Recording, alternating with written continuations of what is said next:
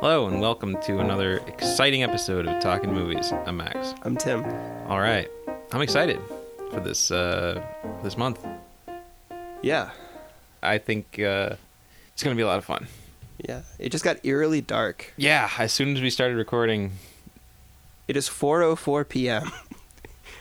on May 1st, and the, 2014. and uh, and the sunny day has just darkened. Yeah, this is like the earliest I think we've ever recorded. Yeah, there were like two weeks ago. I think we had a day where we were we recorded while the or no, we started watching a movie while the sun was still out. So we didn't record until it was dark. But yeah, so this yeah, yeah, because I have to be to work in 12 hours. yeah. You have to be to work at 4:30 in the morning. Yeah, four thirty. Yeah, until eight a.m. well, at least you know you can just go right home and just go back to sleep. I guess I don't. I haven't decided how to do that yet. I've never had a job like that where I don't know. You have to get up that early and Yeah. I mean, I've had to. Usually, when I have to get up like that early for whatever reason, like I'll, I'm I. It's so hard for me to sleep at night. Like I'm just Yeah. sort of hardwired to like stay up all night. Me too. So generally, like I'll just wind up getting like two or three hours of sleep before, and Yeah. then just like crash afterwards. I mean, when I worked at CR Bard, there were times when I would go in on the weekends to do overtime, and I'd have to go in at like 4 a.m.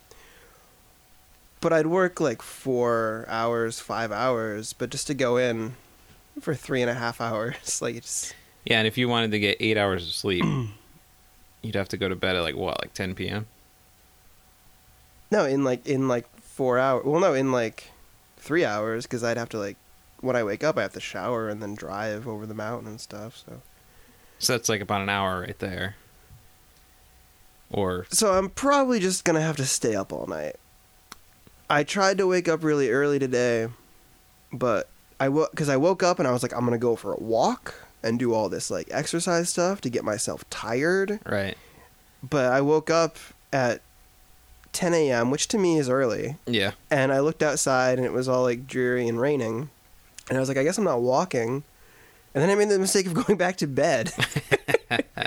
so I woke up at noon and then it just, yeah. Yeah. Hmm. Oh well. Maybe I'll get used to it at some point. Well, anyway. this is Tim's job check-in on talking movies. Have you been watching a lot of movies Um, this past week? this past week, um, mm, not a lot. I watched, um, The Citadel, which was nominated for Best Picture in 1938. It's directed by King Vidor. You just can't get off that. It well, when TCM was having its 31 days of Oscar this year, I filled up my DVR, and now there's more things I want to record. I'm like, oh so man, clear it off. I I'm not going to be able to watch the new episode of Inside Amy Schumer this week. I should record it. I don't have 30 minutes space on my DVR. I better watch this two-hour movie. And then yeah, it, it was it was pretty good. It's it was a little preachy. It's about like the nobility of the medical profession. Ah. it's a King Vidor film. He could be a bit much sometimes. Although I, I like I well I've only Well, when seen you have a name like King, I mean, yeah, you can't help but be a bit much. and it was it had an early appearance by um, Rex Harrison, whose first name also means king. Hmm. Yeah, it was like I think the earliest the other the, the only other film I've seen of his from like before the fifties was uh, The Ghost and Mrs. Muir. Oh wait, no, Anna and the King of Siam, where he played the King of Siam in um, what we would now call Yellowface, even though the Hmm. film was black and white, but still. Ten years after that, Yul Brynner played it in the musical version, The, the King and I. I don't know who played it in the '90s version with Jodie Foster. That was just called Anna and the King. Probably not a white actor. Probably not.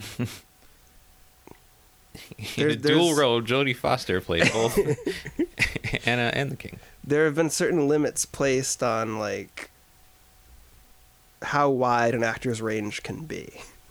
Mm. Like, I don't know. You used to be able to play like wow, like that. Or people would say, like, oh, that's an impressive actor. He can play all these various roles very believably. But if they stray too far from home, certain people will get offended. Right. Like, well, no, we can't have people pretending they're something they're not, Yeah.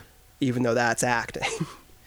Yeah, it is kind of a a and like, I can definitely understand line. both sides of the argument. Yeah. because it can be offensive. As we, just before we started recording, we uh, made a Brought little reference to Mickey, Mickey Rooney, Rooney, and Breakfast yeah. Tiffany's, which we've mentioned earlier. I mean, that's like he's not so much playing a character as he is playing a racial stereotype. right, and there is a different like when people say blackface, Mm-hmm. there is a tradition of And- and a blackface from like the 19th century. that, these yeah. like minstrel shows, these troops that would travel around, and there was a certain style of performing in blackface, which is different than an actor being like, "I'm going to play a black person," and like. Because blackface is there's no realism to it. Everything's very exaggerated Mm-hmm. and you're focusing on like stereotypes. And like there I mean sometimes in recent years you can get away with it. I don't remember anybody complaining when Adam Sandler kind of tanned his face a little bit and was playing Bill Cosby on SNL. Or um, Robert Downey Jr. in Tropic Thunder.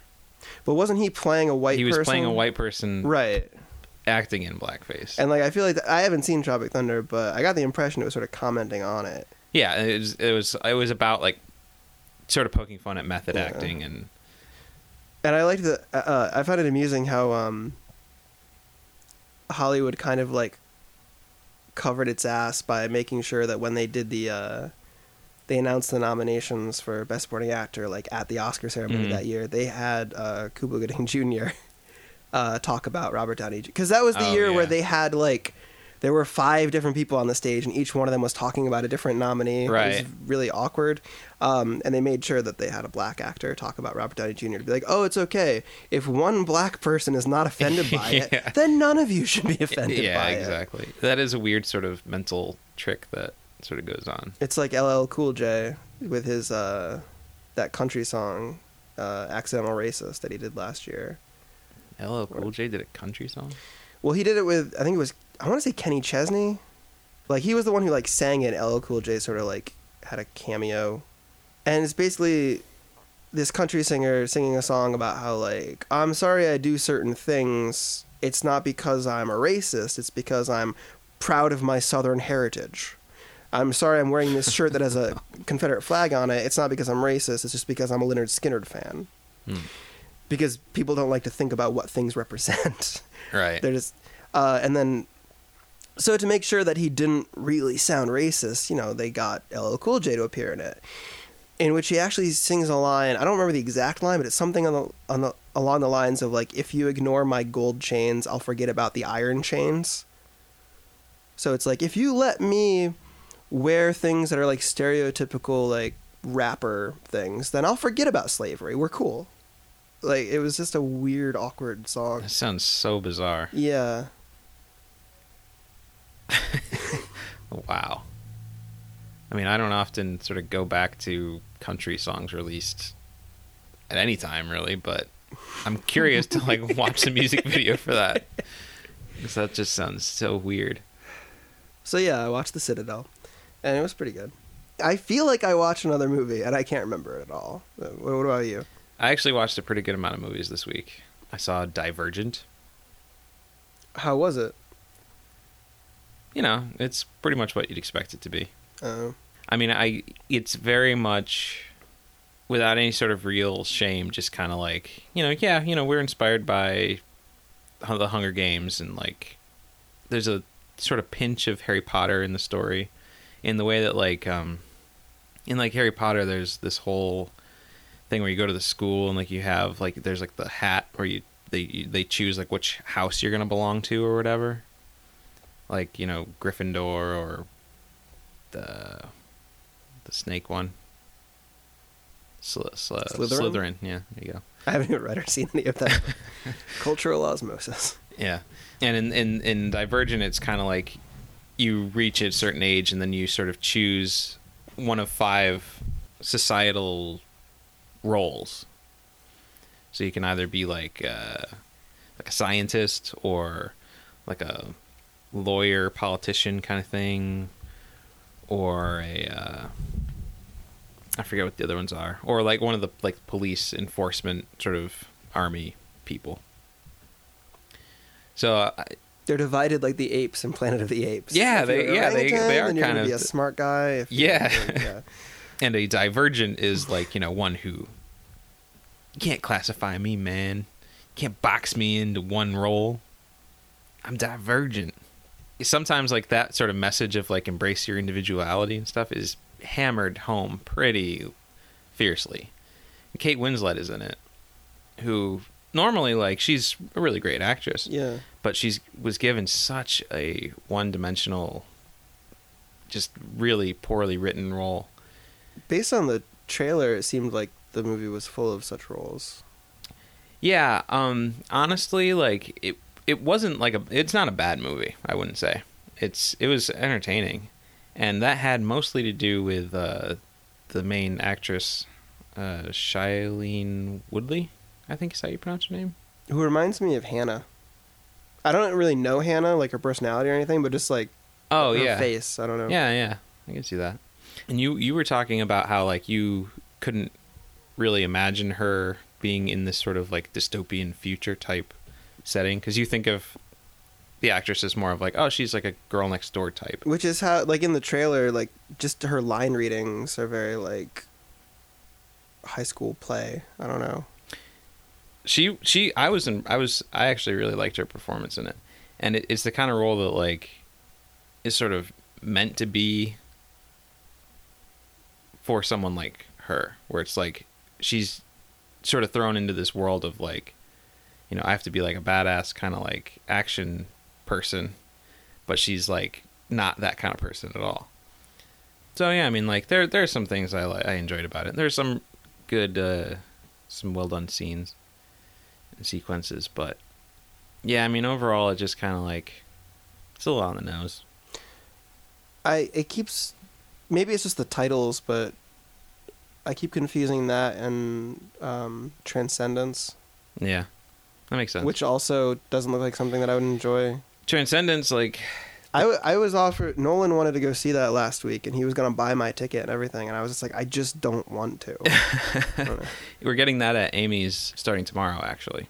So it's the perfect kind of movie that, like, I wouldn't want to really pay to see it, but I'll watch it for free. So, Yeah.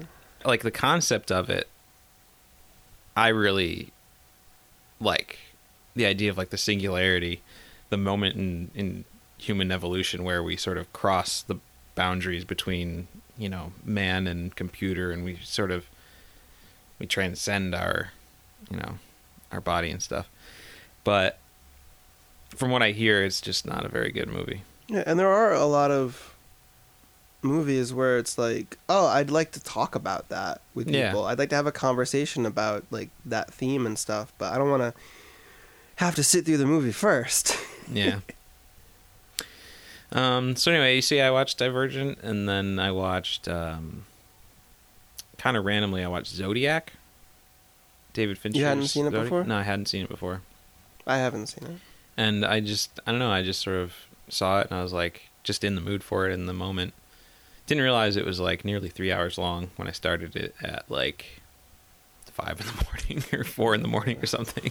So it didn't get done until really late, but I really liked it. I, I thought it was great, and I'd always heard from people saying that like, uh, you know, it's not as good. But I think that's maybe mostly due to the fact that it's like, oh, it's David Fincher doing a serial killer movie, and he did Seven, which is like a very kind of specific sort of style. And this isn't really like that at all. I heard it's similar to like it was kind of like 70s police procedural movies. Like Yeah. It focuses on that aspect of it. Yeah. I remember hearing from people like I don't remember who it was. At least two different people were like, "Yeah, I didn't really like Zodiac that much. You would love it, Tim." and I didn't know how to take that. yeah, that's kind of weird. but I still haven't seen it. I I really liked it. I I thought it was great. And then I guess I was on a serial killer kick, and I ended up watching Henry, a portrait of a serial killer. That's one of those like iconic movies that I still haven't seen. Like it always comes up. That's supposed to be like this like great masterpiece. I mean, it's uh, it's really cool because I mean, it was made in like 1986, and with like a super low budget, like just over a hundred thousand dollars or something like that, and it was shot on like 16 millimeter film, so it has this like real sort of dirty quality to it, and uh, Michael Rooker is just unbelievable, just amazing. Yeah, really, really cool, creepy movie. It's weird that I only know Michael Rooker from Mallrats and Slither. Yeah, I mean, I for for years I I knew him as from Mallrats. yeah. Now he's on The Walking Dead. Oh, okay. So I saw an episode of um I don't remember which one it was because there are several there are several shows like on Sci-Fi now. Syfy. Sci-Fi, whatever they call it these days. It used to be the Sci-Fi Channel, where it's like a behind-the-scenes, like they're. Oh wait, no, it was one of the Scream Queens ones. It might have been on VH1, where they're like looking for a new Scream Queen, and it's these actresses competing against each other. And um, James Gunn was involved, who did Slither, and he wrote uh, the Dawn of the Dead remake and Tromeo and Juliet, Mm. and so like his brother Sean Gunn from Gilmore Girls, Kirk. I know you haven't seen I'm it, but yeah. sure. I don't know that. But uh, he was on it also, like acting with the actresses in different scenes, and they had Michael Rooker on as like a special guest that they had to like act with in a scene, uh, as like part of like the whole audition process. And this one girl had no idea who he was, and everyone on the show just seemed so offended that she had no idea who it was, and I was like. I'm supposed to be like this big horror fan guy, and I really don't necessarily know who he is, or like oh my god, you don't know who Michael Rooker is? Like I know, like I looked it up later. I'm like, oh, that's that guy from Mallrats Right. and Slither, but which makes sense because James Gunn did Right, Slither. yeah. So, but um, yeah, I didn't. I don't know. No, I mean like this. Uh, Henry was really like the first time I think I've seen him in anything pre Mallrats. Mm. But yeah, I mean he he is really just fantastic. Yeah, I mean if you're in the mood for a really raw, dirty, creepy serial killer movie, which is based on a true story, kind of. It's loosely Henry based Lee on a true story. Yeah, Henry Lee Lucas. Yeah, I would highly recommend it. I love gritty, disturbing horror movies. Yeah. So. And then I watched uh, The Conversation, also kind of randomly. Hadn't seen it before. It's Francis Ford Coppola's film with Gene Hackman from 1974. The same year that he did Godfather 2. Yeah, I mean, man, oh man, Francis Ford Coppola in the 70s is like just unbelievable. He's so good. Yeah, he burned out. I mean, it's just it was just to look at his like list of films that he made during that. if any other director had only made one of those movies, like Yeah. that's enough to hold you over. But but he did two Godfather movies, yeah, Apocalypse Now, which took up the whole second half of the '70s for him. yeah, which I mean, you know, with good reason. That's a Yeah, crazy movie, and the conversation, which it's a very small film compared to those other movies, Mm. but really intense and really interesting. I mean, it, it kind of goes places that you don't really.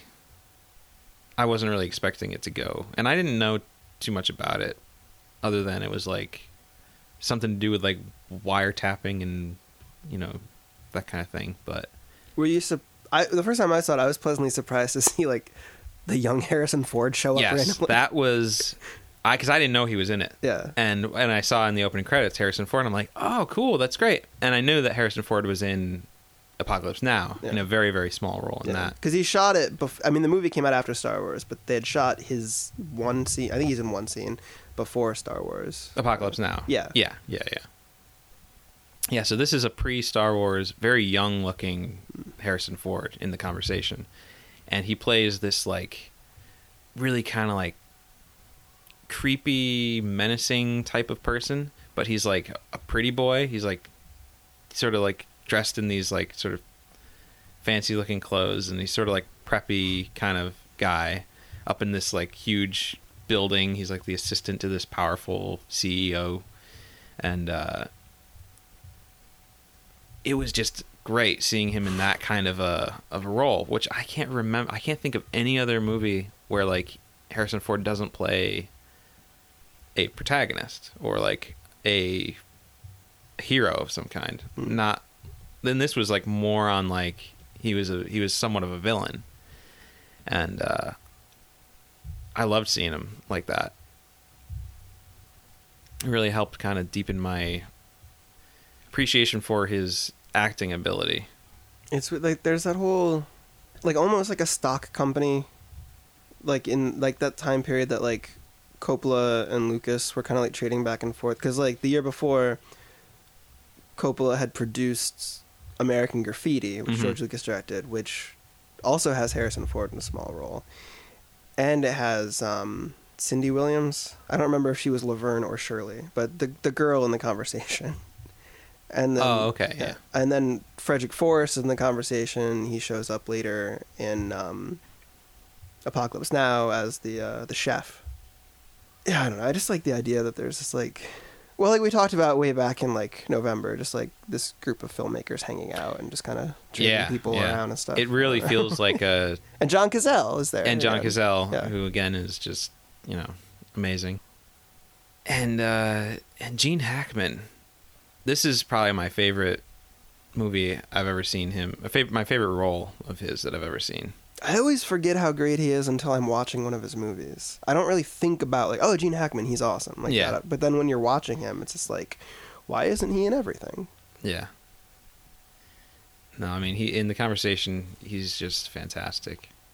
He's always such a like he can be that sort of like everyman character, but then he'll have things like the conversation where he's just so insular Yeah. and like you can't like break through that wall. Mm-hmm.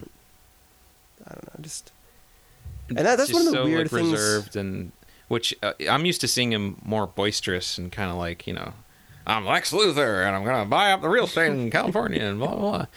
You or in the birdcage or the Royal Tenenbaums. yeah, or the Royal Tenenbaums or something like that. And this he's just so like closed up. The whole movie is. Yeah. It's such like an interior film and like I don't know how successful it was like financially or anything and like I mean critically it, I mean it was nominated for best picture and a lot of Mhm. people were fans of it but like I can't imagine like that movie being released in like a wide release today.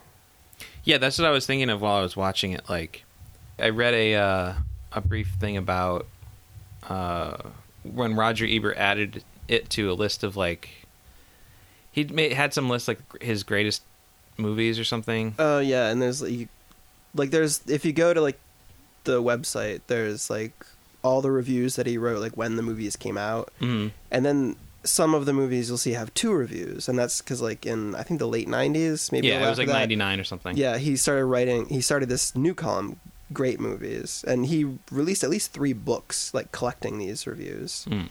which since they're all on the website is kind of i don't know Yeah. Um, but yeah where he basically is like reassessing them and Mhm. just Um, and I read a, a blip from from that when he added the conversation to his list of great movies, in which he said like this kind of like thriller, like espionage thriller, I guess. Those kinds of movies are made today, Hmm. but they're just made so differently today. like I can imagine, you can imagine like the con- like just the the plot of the of the conversation, or even just like the same script being made by like a studio today or like a filmmaker today, it would be all of that subtlety. I feel like would just be kind of gone, and instead of focusing on, it would be focusing more on like the uh, more of the visceral elements rather than just kind of like because the conversation is really more of like this character study of this of this guy. But yeah, I don't know. I mean, like, I feel like to and, and when I was watching it, like, there's this whole thing with like the NSA that's going on today, Hmm. where it's like you know they're hacking emails and looking at all of our, you know, telephone records and doing all this sort of stuff. And the conversation when it came out, it came out right around the time of the whole Nixon Watergate scandal, Yeah. which was apparently some of the technology that's seen in the conversation was actually used in the whole Watergate wiretapping thing. But according to Francis Ford Coppola, it wasn't a response to that at all because that that big story like hadn't even really broke until after they were done filming. It just was sort of like serendipitously timed. But I was thinking like now because that that's just sort of like in the in like the social conscious the movie I can imagine a movie like this coming out today, but it just wouldn't be like the conversation.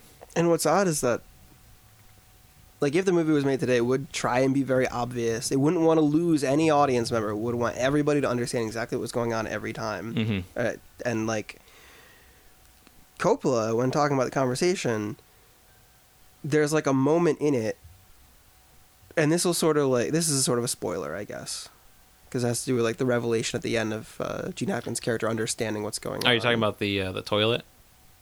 No, I was actually talking about the um. There's that piece of audio that he listens to over and over. Oh right, yep, yep, yep. And then Uh, and then like the very if- last time he'd kill we- us if he had the chance. yeah. And then At They the last do time change that- it. Yeah, the last time we hear it, the inflection is just slightly different. Yeah. And Um, Coppola was like, sometimes I wonder if I should have done that because it is cheating. It's like I'm trying too hard to make sure the audience gets it. hmm And I guess Walter Murch, who did all the sound editing for the Right. film, um, like he didn't want to do that, but it's done, and it doesn't make the movie a bad movie.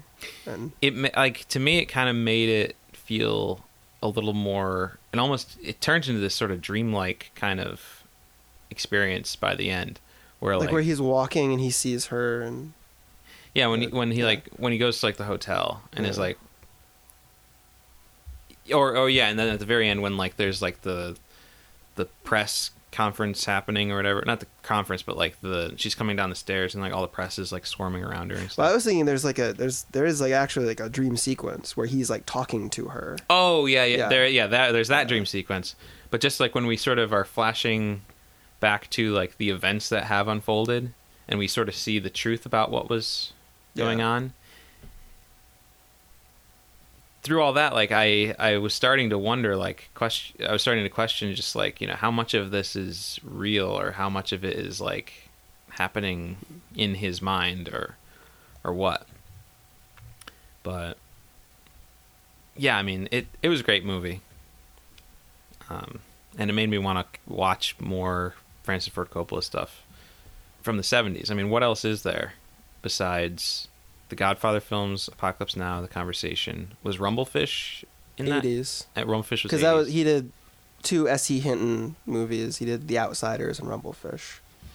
Um, so what else did he do in the 70s? Well, I guess like in the 60s, when did Dementia 13 come out? That was sixty three, and then um, in sixty six he did You're a Big Boy Now, which was his thesis film as a film student.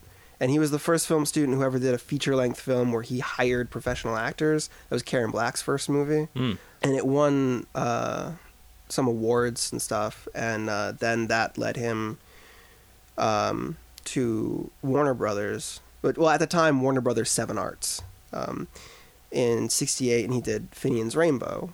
And he met George Lucas on the set of that because George Lucas had also like won some awards as a student filmmaker, and they were like, "Oh, your prize is you get to like observe people filming on a big studio," and that's when all the studios were dying, and he's just Mm. walking around looking at all the depressing things going on. uh, but he met Coppola out of it, and then he assisted him on Coppola's first sort of like independent production, uh, The Rain People, which I, I have yet to see. It's like a road movie, and it was. I think I mentioned this in our Easy Rider episode. Yeah, where- yep. yeah. They Yeah, were like did. traveling westward across the country in the Mhm. north, while the Easy Rider crew was traveling eastward. Uh, and then after The Rain People, it it was not a successful film, so he took some writing gigs. He ended up winning an Oscar for writing the screenplay for Patton. Yeah, I always forget about Yeah. that. That's and that's sort crazy. of parlayed that into The I mean, he was like the twentieth director chosen for the guy. Like so many people turned down The Godfather before they were finally like, let's just get this guy. He's Italian. Mm. And then The Godfather's a huge success, and he could pretty much do anything. So he did The Conversation, The Godfather 2. He wrote the screenplay for The Great Gatsby, the 70s version, which Hmm. was also not a success. And he produced some things like American Graffiti and The Black Stallion, and he did Apocalypse Now. And then after Apocalypse Now, he entered his sort of like Robert Altman and a lot of directors who had been big in late the late 60s early 70s they like the 80s was like a dark period it was the blockbuster era the Right. studios were having more control over like just you know like the high concept and, films and and the sort of franchise film was sort of reborn yeah because I mean franchise films had existed in the past. Like you know there are the Andy Hardy yeah, and uh, you look at like all the, Universal monster Yeah. movies and like um the Charlie Chan and Mr. Moto yeah that kind of stuff. speaking of Yellowface yeah, but I mean, they came back in a in a big way in the '80s, where you suddenly had like you know your Friday the Thirteenth and your Nightmare on Elm Streets, Star Wars Star Wars, which yeah. it's me because Coppola basically gave Lucas his break and then hmm and then Lucas broke Coppola. Uh, not really, but uh, and even stuff like you know like Jaws suddenly spawned like three sequels and everything was it turned into that world. yeah he started out the eight well Apocalypse Now was such a debacle for him hmm And then, like, you know, he'd gone on location in the Philippines.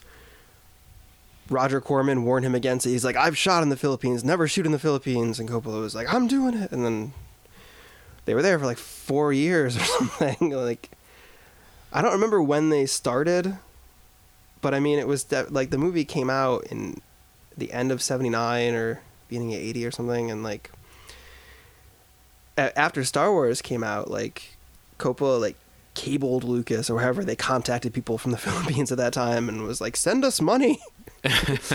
so after the horrible experience of like shooting on location, he was like, I'm gonna make like a studio film, like in the studio, all interior, and he made this musical, One from the Heart. Uh, he had Tom Waits do all the music for it. Right. Yeah. I've I've heard the soundtrack. Um, So I haven't heard anything from it. I've never seen it. I'm very curious about it. It has a big cult following now, but it was a big failure at the time. And like Coppola was, he was, he had built this sort of like contraption that he was inside of, where he like wouldn't even see the actors in person, or the actors at least wouldn't see him, and he'd be like giving people like directions through like a megaphone or like through like a loudspeaker thing, and like because you just wanted to be like, just like leave me alone. yeah. Uh, and so that that was not that successful. The outsiders i think it was fairly successful but not he didn't get to do what he wanted to do on it. It was more like well you know i'll just i'll do this project for the studio or whatever. And then rumblefish was a follow-up to that. And then the cotton club was supposed to be his comeback. He was reteaming with robert evans who had done the godfather with him. And and then that was like a problem production and they ended up recutting it and stuff. Mm. and that bombed. And lucas sort of like tried to pay him back but like you know coppola had produced a lucas film early on so lucas produced uh, tucker the man in his dream Right. which i don't know if it bombed but it wasn't like a big Yeah. movie or anything and then eventually it led back to godfather 3 hmm which was successful i think it's a good movie That yeah. I think it gets a bad rap. yeah, it's like if, and even if Winona Ryder had been in it, which was the original plan, I still can't picture her in that part. But Sofia Coppola is not a good actress. Yeah. She's not horrible in every single scene, Right. but if they could change that one line in the second to last scene of the movie, the last line that Sofia Coppola speaks in the film, it causes laughter when it should cause tears. What is the line? Daddy? Hmm. Yeah. I don't remember it, but spoilers. Okay. She gets shot, and then she falls down on her knees, looks at Pacino, and says, Daddy? And then dies. And you're just like, what? Like, I don't know. It just. ah. It's so ridiculous, but it's followed up by a great like Pacino's whole like silent scream thing that he does when he's like, "Oh my god, like my daughter's dead because of me," and Mhm. Yeah, I think like Pacino is really good in in Godfather 3. Mm. So many memorable scenes. Like when he's confessing his sins to the uh to the bishop or the soon to be pope if I'm remembering that correctly. and his whole- his whole like the relationship between Michael and Kay, Mhm. like the scenes with him and Diane Keaton. Like I like that there was still focus on that because there I'm sure at the time there was like oh let's make it all like big gangster action sequences and stuff. And there are like those set pieces, like the whole like the meeting with all the like mob heads and stuff yep, where they're like yep. there's a helicopter and stuff. But Yeah. like it works. Yeah, what was funny is like mm. when Coppola was making Godfather Part Two, he when it came to like name the movie, he was like trying to name have it be called Godfather Part Two. Right. But the studio was like, no, no, no. Audiences are going to get confused. They're going to look at the poster and say, oh, The Godfather? I've already seen that. And he's like, you're not giving people enough credit to understand that like there's a part two. Like it's you know, it's the it's the next one. It's the sequel. And so The Godfather Part Two is actually like one of the first movies to actually one of the first sequels to have like a number in the title. Hmm. There could have been one before that, but instead of like the ghost of Corleone or House of the Godfather. right, yeah. the Godfather's hand. Um, yeah, because before that, like, I mean, most sequels we took that route where it was Mm. like, you know, the Thin Man strikes again, or this person. There's no does this. Thin Man Strikes Again. I'm making a okay. what? Well, what is one of the Thin Man sequels? After the Thin Man, After- another Thin Man, Shadow of the Thin Man, The Thin Man Goes Home, and Song of the Thin Man. the Thin Man strikes again. I Uh, think there's a uh, The Falcon Strikes Back. I've never seen any of the Falcon or the Saint movies, but I think there's a Strikes Back somewhere in there. I don't know. Anyway, I get your point. Yeah. Um, and then when it came time to make, so finally he won that battle, and The Godfather Part Two became a huge success. And then when it finally came time to do Part Three, his whole thing was like he didn't want to call it Part Three because he felt like it wasn't a real so much of a continue uh, it wasn't like so much of a next chapter as it was like An epilogue. an epilogue there's like the, you know Hence the spoilerful title he wanted. yeah, the the title that he wanted was the death of Michael Corleone. And I think like if you go into the movie like with that title in mind, thinking of it as just that an epilogue, like I think it's it makes much more sense. Yeah. Because the expectations aren't so like, you know, you liked Godfather Part 2, well here's Part 3, like here we go, like it it sort of it more so says that like, you know, this is it, it the movie is almost like a dream in that way where it's like like a what if scenario almost like this is what would would happen to these characters like years later Yeah.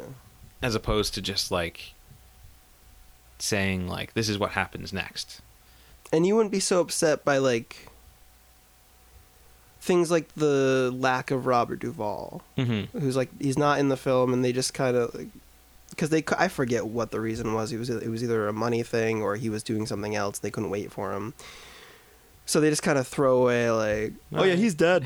Sorry about your dad, John Savage. like, yeah he died he's gone It was, but this. I mean, the same thing happened with Clemenza in part two. They had to like because that actor didn't want to, or he wanted his friend to write all his dialogue for him. And Coppola was like, "No, that doesn't make any sense this is the screenplay I wrote." And he's like, "Well, I want my friend. My friend's a writer. I want him to write all my dialogue." And he's like, "Well, then forget it." And then at, in one of the early scenes, like you know like Clemenza isn't all that important well, he would have been in that though because he was supposed to be like uh, uh, Frankie. Pe- what's his face? Pentag. Oh, I don't know. Um, like that character, they invented him because Clemenza wasn't in it. Mm. So Clemenza was supposed to be the big like betrayer of the of Godfather 2.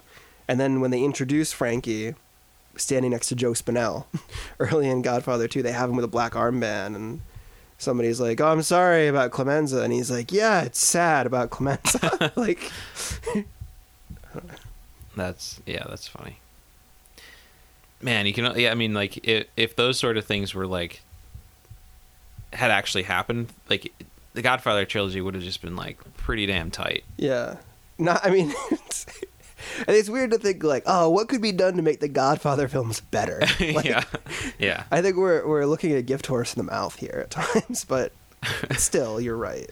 I mean, yeah, it just would have. I mean, or like getting Marlon Brando back for part two. Just that, yeah. you know, like because that like that is like you know one of those things where it's like in that one scene in particular where it just sort of feels like we all know what's really going on here. Like they couldn't get Marlon Brando back.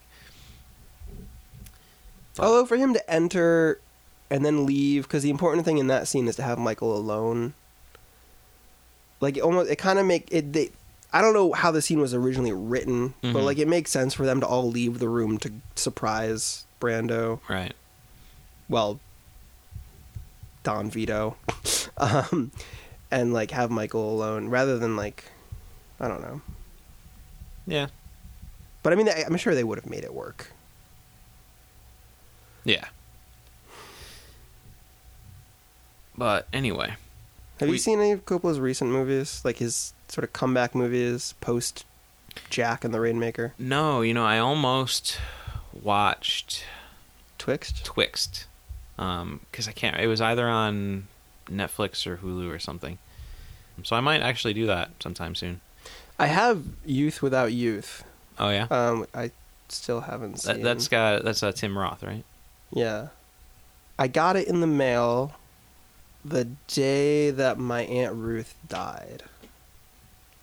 That's not why I haven't watched it. That's just I just remember like opening my mail that day. Which that's that's spring of 2010. So I've had that DVD for 4 years and I haven't watched it.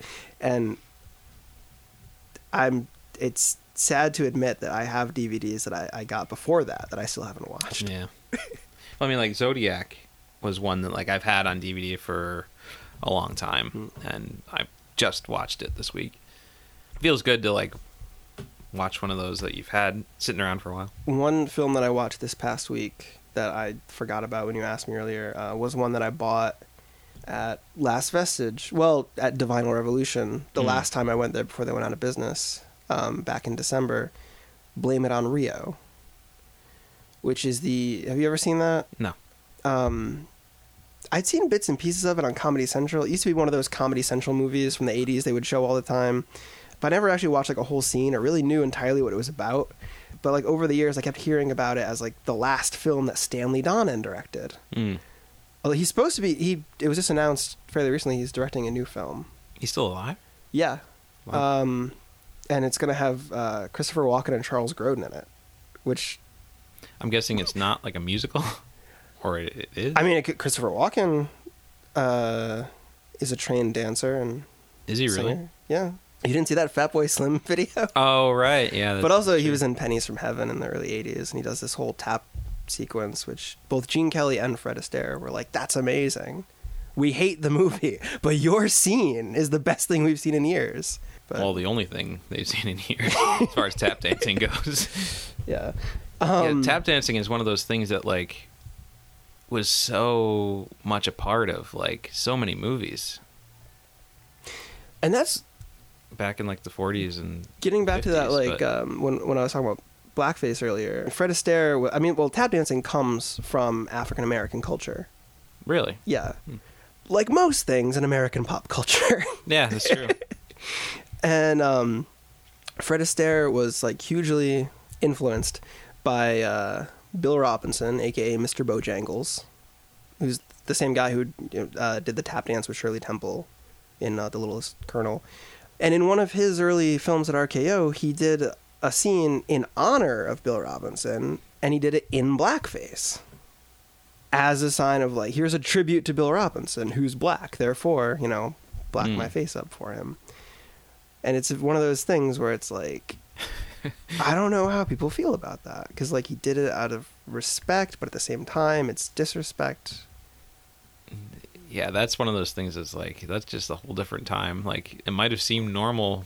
But I mean, people back good idea back people then, back then. I mean, people protested "Birth of a Nation" for all the people in blackface and that. And I mean, even if people weren't in blackface, "Birth of a Nation" was worth protesting by the NAACP and stuff. Right. But, I don't know. It's tricky. But anyway, "Blame It on Rio" is a weird movie. It's got Michael Caine and uh, Joseph Bologna as these two Joey Baloney. Joey Baloney as these two middle-aged guys who are going on vacation to Rio, and they're both bringing their teenage daughters, What could which possibly just seems like a weird. Uh, so Michael Caine's daughter is played by Demi Moore in like her fourth movie or something. I think she was 19, Wow. and uh, Joseph Bologna's daughter is played by Michelle Johnson. In her first film, and she was not an actress; she had been a model, um, and she was 17. I learned this after I watched the movie. In the movie, I'm thinking like, oh, they always get these like girls in their 20s to play teenage girls and stuff, and you know, so they can be all naked. And she's naked so much in it, and she ends up having an affair with Michael Caine's character. And then afterwards, I'm reading all the trivia on IMDb and like Wikipedia and stuff like that, and it's like she was 17 and they needed special permission for all of her nude and sex scenes. Man. and it was like she i don't know like it was just such a, it made it it was already an uncomfortable film Yeah.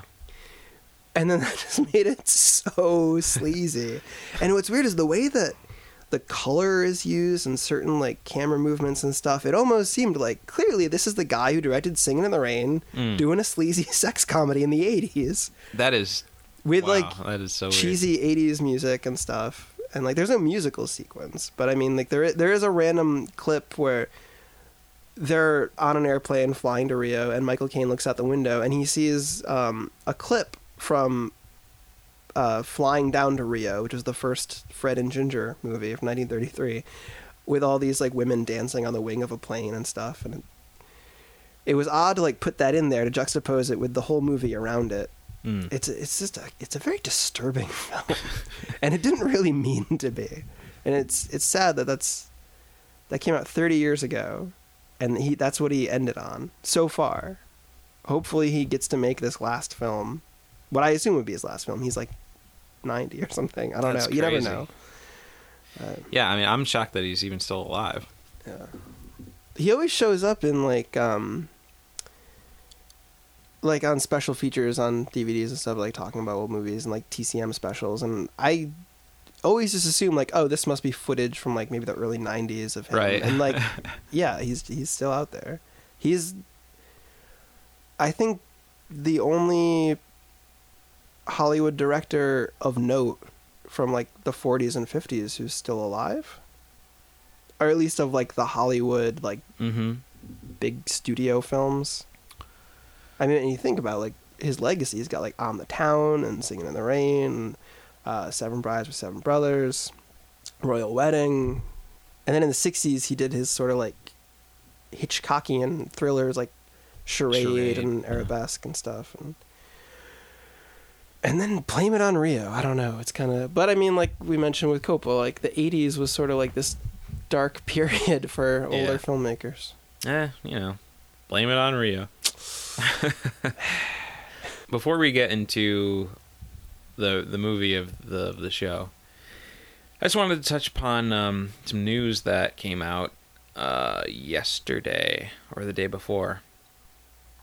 Is this Um, also Harrison Ford related? This is also Harrison Ford related, um, and we've talked a little bit about Harrison Ford, and a little bit about George Lucas, and a little bit about a little bit about Star Wars. But um, yeah, they've announced the, uh, the the cast, the main cast for the new Star Wars film, Episode Seven. So have you read the? Have you seen the cast? Yeah. I don't remember every single name on there because some of them were completely new to me. but- Yeah, yeah. I, I don't remember all of the names specifically, but you know, the returning cast. Not much of a surprise there. For months, we've known that, or we've assumed that Mark Hamill, Carrie Fisher, Harrison Ford will all be back.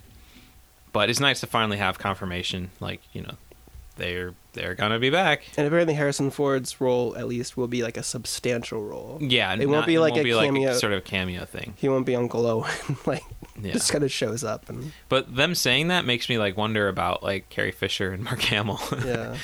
what has Mark Hamill been? Has he been acting steadily in recent years? I He's mean- been doing a lot of voice work. okay, and Carrie Fisher is on Family Guy like almost every episode. I think. Yeah, they they've both kind of gone that route, I guess. Last thing I know that Carrie Fisher was in well, she was in um, Scream 3 and then she was in Jay and Silent Bob Strike Back.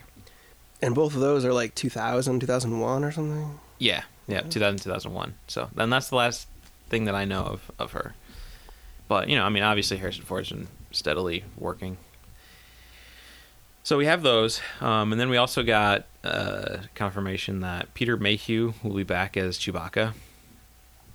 Uh, Anthony Daniels will be back as C-3PO, and Kenny Baker will be back as R2D2. Oh, thank God! I was. Which you know, whatever that means. Uh, Um, but then also Max von Sydow. well, yeah, I was going to get to that. Oh, I'm sorry. The big surprise; those weren't so much surprises, Okay. but the big surprise for me was Max von Sydow, which that made me happy. I was like, "All right, I can totally dig that." He's gonna make up for extremely loud and incredibly close. Yeah, and I mean, it remind. It's very much like to me. It feels akin to casting like Peter Cushing in the original Star Wars. It's like you have this sort of like older actor who almost has somewhat of like a cult following around him. Um, Almost. I mean, he's had like several books written about him, and just like mhm. he'd be like the star of conventions in the '90s. People would go to. Really? Yeah. I didn't know that. But yeah, so I mean, I think that's just like the perfect kind of he's one of those like legacy actors that they've brought into Star Wars, like Christopher Lee in the new tr- in the new Right. trilogy. I was wondering, like, I was like, oh, what other Hammer actors are they gonna get or something? Yeah, but, uh, because you had David there aren't really any other like big like when you think of Hammer, you think of like Peter Cushing, Christopher Lee. I don't know if anybody else is still alive. that was like Uh, well, I mean, David. Prowse is still alive. He, you know, he did some Hammer work, but but I don't think that character will be. and he was obviously he played Darth Vader, Yeah. but you know, I mean, he'd only really be a cameo, I guess. But Yeah.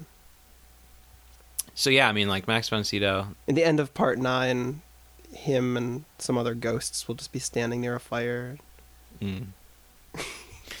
yeah, Yeah, like Max von that's he's iconic. Like not, I mean, just not even because of just like great films like Seven Seal, so, but I mean just like the image of him standing outside of the house on the poster for The Exorcist. yeah, it's just like everyone knows that Mhm. image.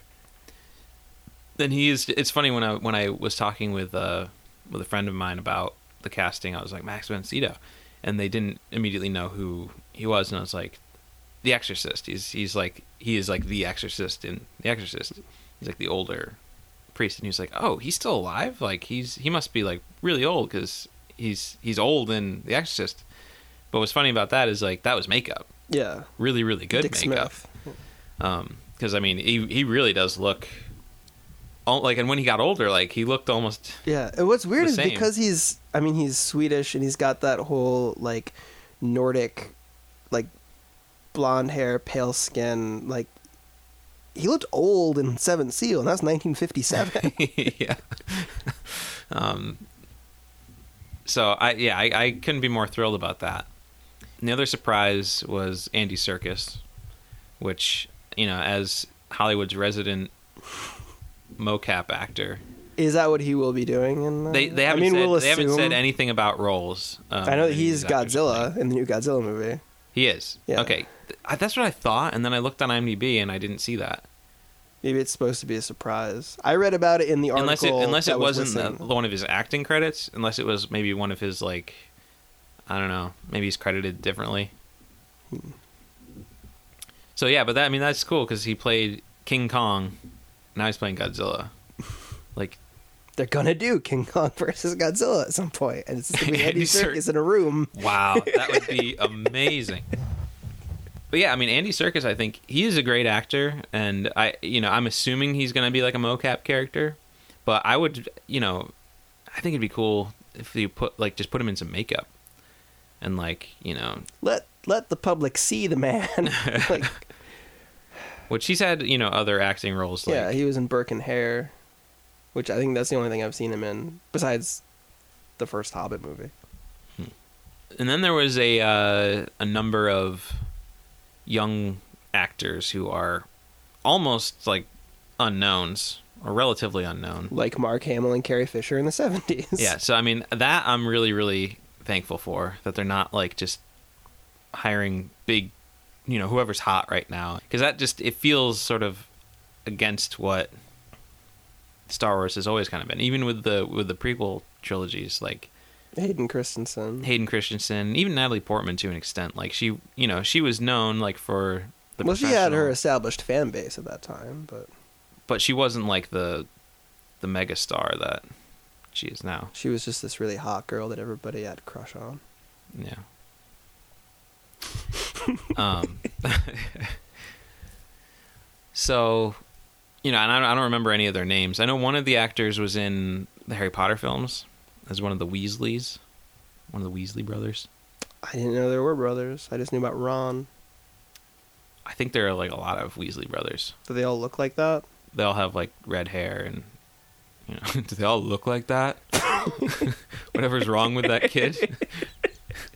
they all have the same deformities. Yeah, so I mean, you know, you look at the at the at the younger actors, and I just can't help but wonder who they're playing. But the big news that like everyone's talking about after the initial shock of like, wow, like new Star Wars actors, the thing that now everyone's talking about, even today, I've been reading just like it seems like everyone's chiming in with this question of why aren't there more female roles? Because aside from Carrie Fisher, there's only one girl in the cast. Well, in the original one, isn't it only there's Carrie Fisher and then there's the woman who like is talking about like the plan to attack or something. Mon Mothma, and that's the entire trilogy. Okay, yeah, because I just I, it's been a long time since I've watched the actual films, but because I don't sleep that often, I'm constantly watching TV reruns. I've seen the Family Guy versions of them like so often, and Mm. so like I know I know when I think of Star Wars, I'm like picturing those versions, Oh no! and they like call attention to things like that, and so it's like Han Solo is like, wow, the only other woman in the entire galaxy.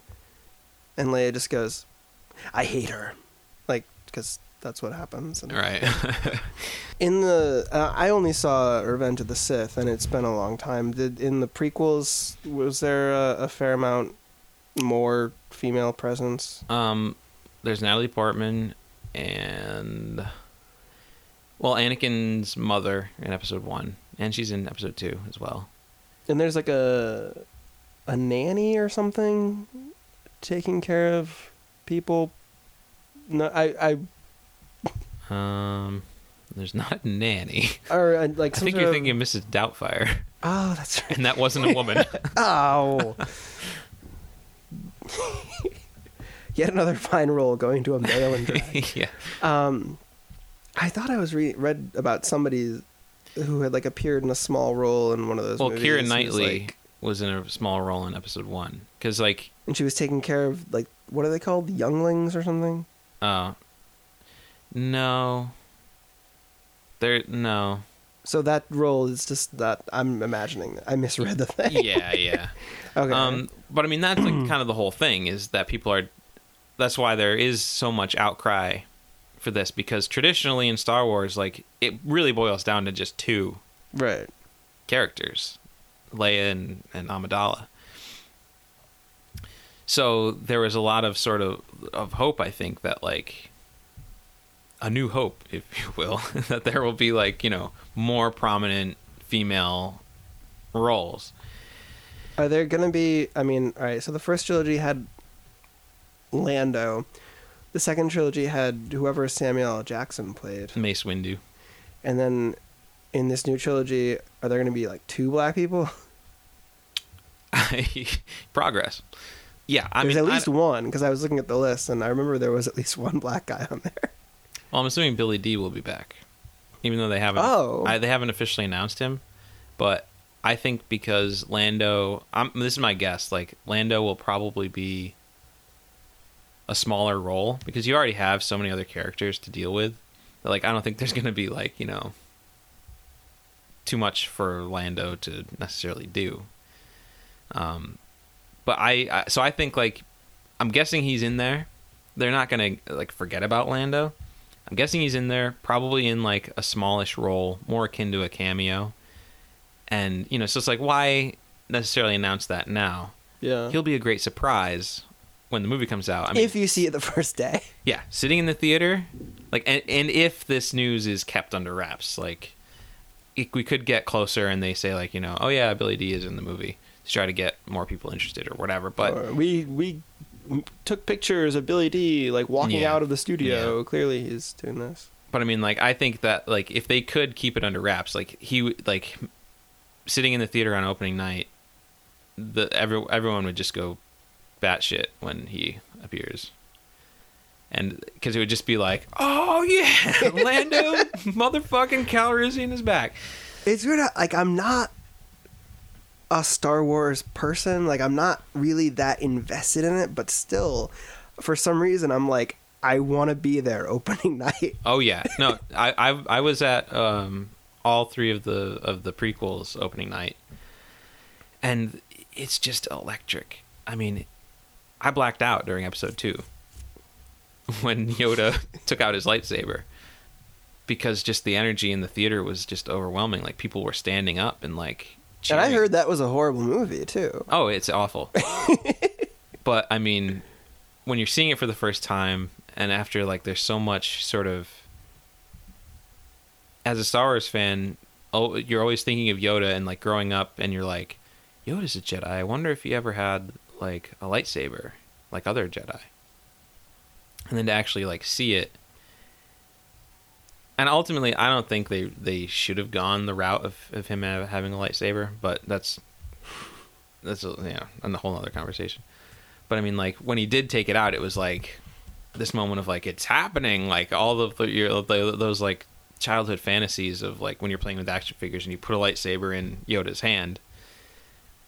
It's like it's it's real. It's suddenly real, and when you have an entire theater of people all experiencing it for the first time, and that they were just going crazy, like just standing up, just cheering.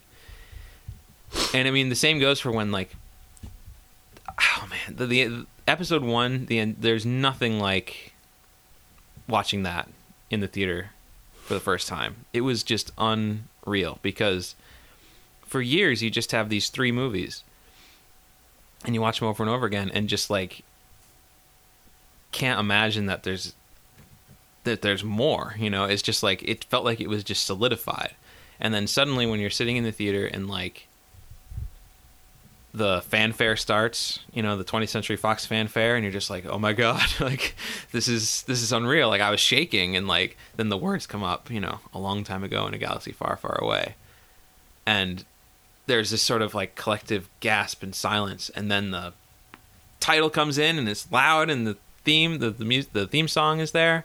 Everyone is just like, yeah, Star Wars is back and then the scroll starts happening. It says episode one, and it's just like, I can't believe that this is happening right now. this is like surreal. So I mean, yeah, I expect a similar kind of moment for episode seven because I mean, after I went into episode three, thinking like, well, this is it. This is the last one. Never have this experience ever again because at the time George Lucas was saying like, you know, oh, there's never going to be any more Star Wars movies. I, I I have my lawyers; they tied it up so much that like when I when I die, no Yeah, one will be able to make Star Wars like films. that. That he was like basically saying like when he died, he wanted to make sure that nobody could do it and that nobody could make a Star Wars movie. Ultimately, I think it's good that we are going to get more because it keeps it it keeps it alive and keeps it relevant. Do you know what changed his mind? Was it just like Disney offered so a much billion money? dollars, maybe. I don't know. um, yeah, I'm not sure. what But can he buy now that he couldn't buy before? there has to be some other reason. I don't know. I can't. Say, I mean, like, I'm not gonna say like George Lucas would never just do something for money, but it just seems like there must have been some other yeah, thing involved. I'm not sure. But really, the the thing I wanted to talk about, getting back to the the cast of of episode seven, Warwick Davis. not yet. I'm sure he'll be. I'm sure he'll be there in a in a cameo. he cameoed in the in episode one. So As, um, what's his face? Wicket? Yeah. No, not as Wicket. Oh. He was himself. He was. You could actually. He wasn't wearing like a costume or anything. Well, he was wearing a costume. Warwick Davis. As naked Warwick Davis. He just, he's like, I fell into this teleportation machine. I've ended up in this other galaxy, this other time. See, I'm that's an what actor. that's what episode seven is all about. It's Warwick Davis traveling to that galaxy far, far away, and he has to find his way home. It's kind of like Howard the Duck, only only instead of the duck being on Earth, it's like Warwick Davis is is on Tatooine. But anyway, um, yeah, my whole thing with this question of like, you know, oh my gosh, like there's only one new actress. Is that like really when you look at it when you break when you break this cast announcement down, like 'cause people are saying like it's just a huge list of dudes, like where are all the women? But it's like when you really break it down, like there there's only aside from like the original cast returning, there's the three main ones. Then there's you know Anthony Daniels, Peter Mayhew, and Kenny Baker, who are all playing. They're not like playing like humans. men, really. Yeah. you know, two of them are robots, and you know one of them's a Wookiee, and you could say that C-3PO is male, but And since there's no um, expanded universe anymore, Chewbacca doesn't even have a family anymore. So maybe he's not even a male. Maybe he's just. Don't maybe there's some secret that we haven't known about Han and Chewie all along. um, no, so I mean, like, there's six out of that huge list of actors that they announced that are kind of just like they don't really count, you know, Mhm. to adding new blood.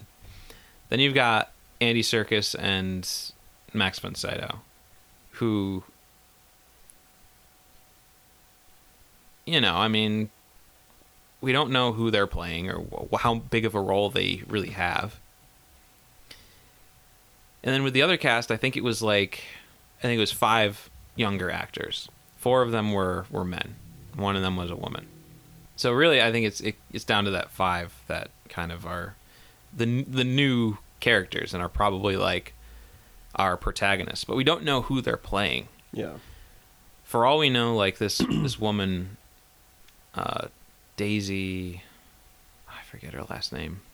Her name's Daisy. For all we know, she, she she could be the main character. You know, she could be Luke Skywalker's daughter. And that's not saying like you know, oh well, if you have like a main character as the, the woman as main character, then you don't need any more women. Kind of like Cutthroat Island syndrome or something. But Oh God, what would that actually be? Cutthroat. I'm sorry, sir. Your diagnosis, your diagnosis come in. you Cutthroat have Island cutthroat island syndrome. no.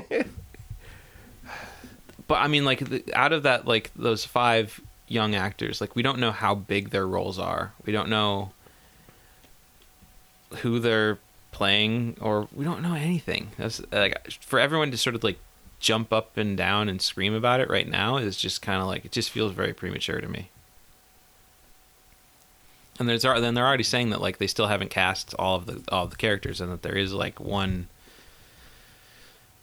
female role that still needs to be filled and that's just in the main cast. Like i i don't know. I think it's a little i think it's premature. Well, people had to be upset about something because that's how people are. So, what would you have preferred them to be upset about?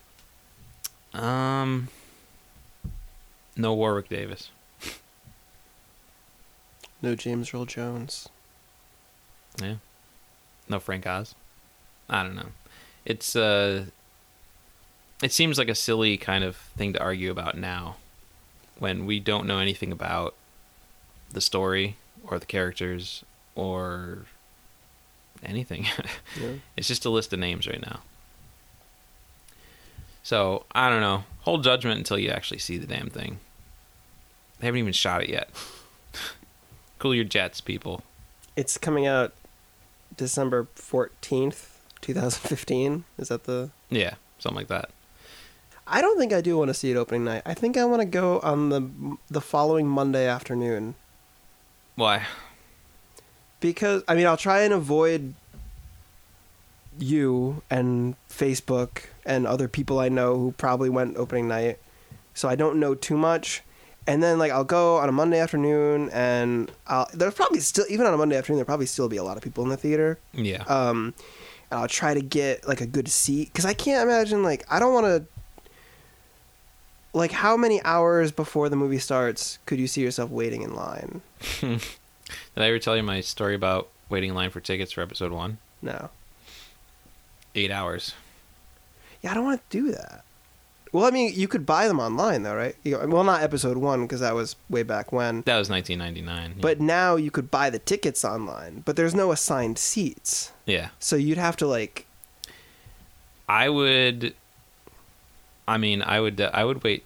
You know, personally, like I'd wait a couple hours. I don't really care. But usually, like when I'm going to like a movie or something like that, I'm with people and they don't really want to wait around. Yeah, I think Avatar was like 45 minutes in line or something, Yeah, I mean, and that that was like kind of pushing it for me. I don't know. but for Star Wars, like I, you know, I want, I want to make sure that I'm there for the first available show. Now I'm assuming this will be IMAX in 3D. Yeah, the 3D thing, like I'm not sure. I'm I can only assume that they're gonna do a 3D version of the movie. So you'd be going to Crossgates, Probably. assuming that you're still in this area in December 2015. yeah. yeah. Um, so if you go into Crossgates, what seat do you want to sit in? Because you should start thinking about this now, so that when you walk in, you know right where to run. I, you know, somewhere in the middle. You should befriend ushers who work there, yeah, get on. Get and they'll like, build a relationship over the, the, the long con is what I'm going for here. yeah, I gotta get all Palpatine and get my chess pieces on the board.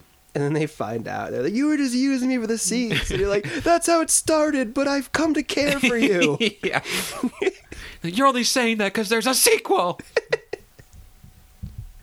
I'll go to Bowtie for the sequel. I'm sorry. I don't care about Star Wars. I care about you. Uh, let's write that movie and have it, have it come out before that. We can do that actually. We've got so much time. Yeah. Let's write an episode of a sitcom. So yeah, I mean, like I I'm starting to get hyped for for Star Wars. Um, yeah, I mean it's like it's a long ways away. It's like a year and a half away, but we'll see. There's no um, title for it aside from Nope. episode. Yeah, there's nothing. Um, and I'm I'm glad. Like I'm glad that J.J. Abrams is helming it. Well, I'm glad that he's helming it because because of his directing ability, and like I know he can make a really great kick-ass Star Wars movie. But he's his like secrecy about his movies is somewhat like legendary. Like you know, people are always like wondering more about his movies and wondering like why isn't he saying anything and he's like well because it's better to ha- like not reveal everything for the movie I wish all filmmakers could be like that.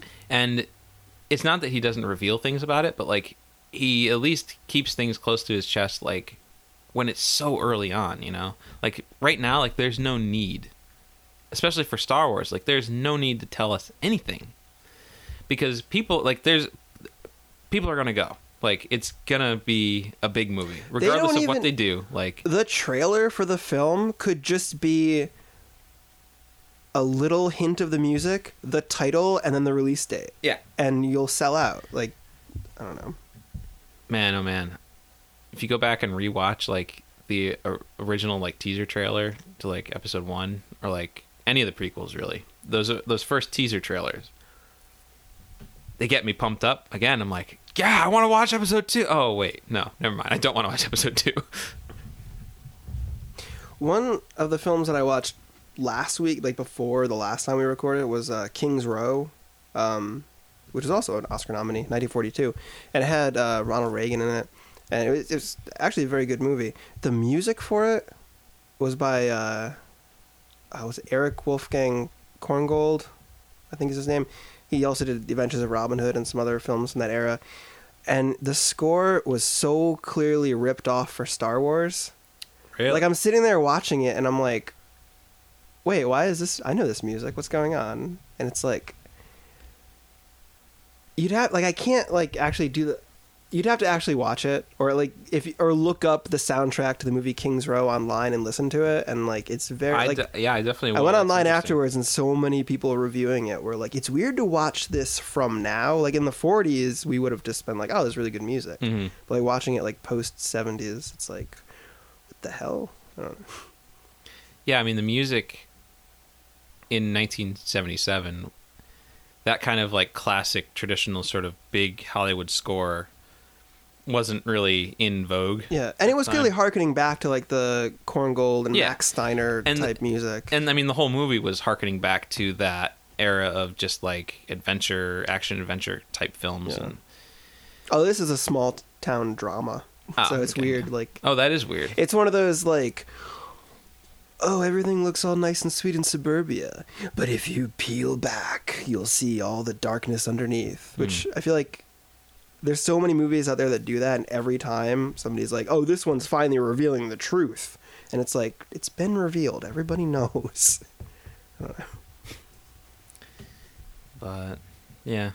All right, so we're kicking off uh, the Cinema of Japan month with an early Japanese film. Not not too early by, you know, the standards of the the total history of of cinema in, in Japan. Because they were actually from my understanding is Japan had a, uh, a pretty early history with with filmmaking and they were one of the one of the earlier countries to start making films. when like Edison in America and the Lumiere brothers in France like developed their cameras, they would send people like all over the world like exhibiting them. Like, look at this new invention we've got and like showing the Mhm. short films that they had made and stuff and both companies ended up selling uh, sending people to Japan. And for years they would exhibit those like early films and then eventually start building off it on their own and make their own films.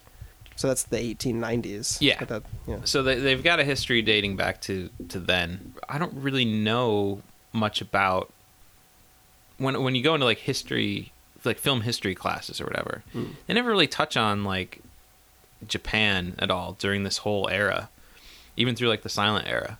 Yeah. I remember Film history. hearing a little bit about the Benshi, which we'll talk about in a minute. But other than that, no Yeah, I mean- actually spe- actual specific films. Yeah, when you when when you usually hear about film history, you hear about like American films, French films, German films, um, in that early period, because those seem to be The West. yeah the Western films, but particularly those three countries. It seems to be that those were the more influential ones overall.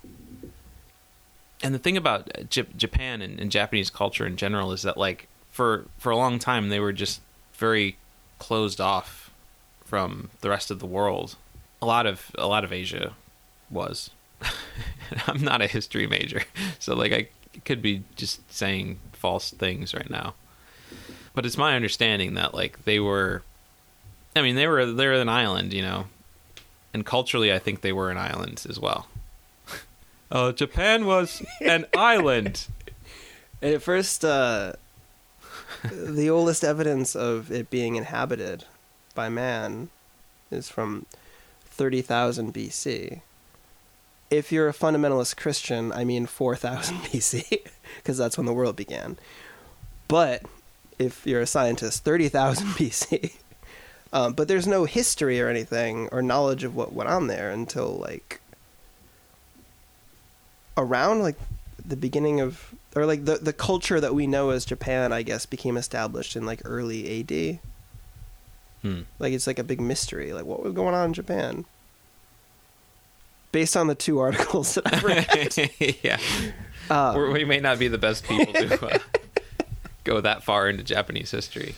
But yeah, so I mean, I, relating it back to film, I mean, like I was just always not really, I never really thought about like this whole era of a film from like the beginning through like the 40s. hmm. It just wasn't something that I really was exposed to at all. As Americans, when you're watching older films, especially in the 40s and leading up to it, all you know about Japan is that it's evil, Yeah, right.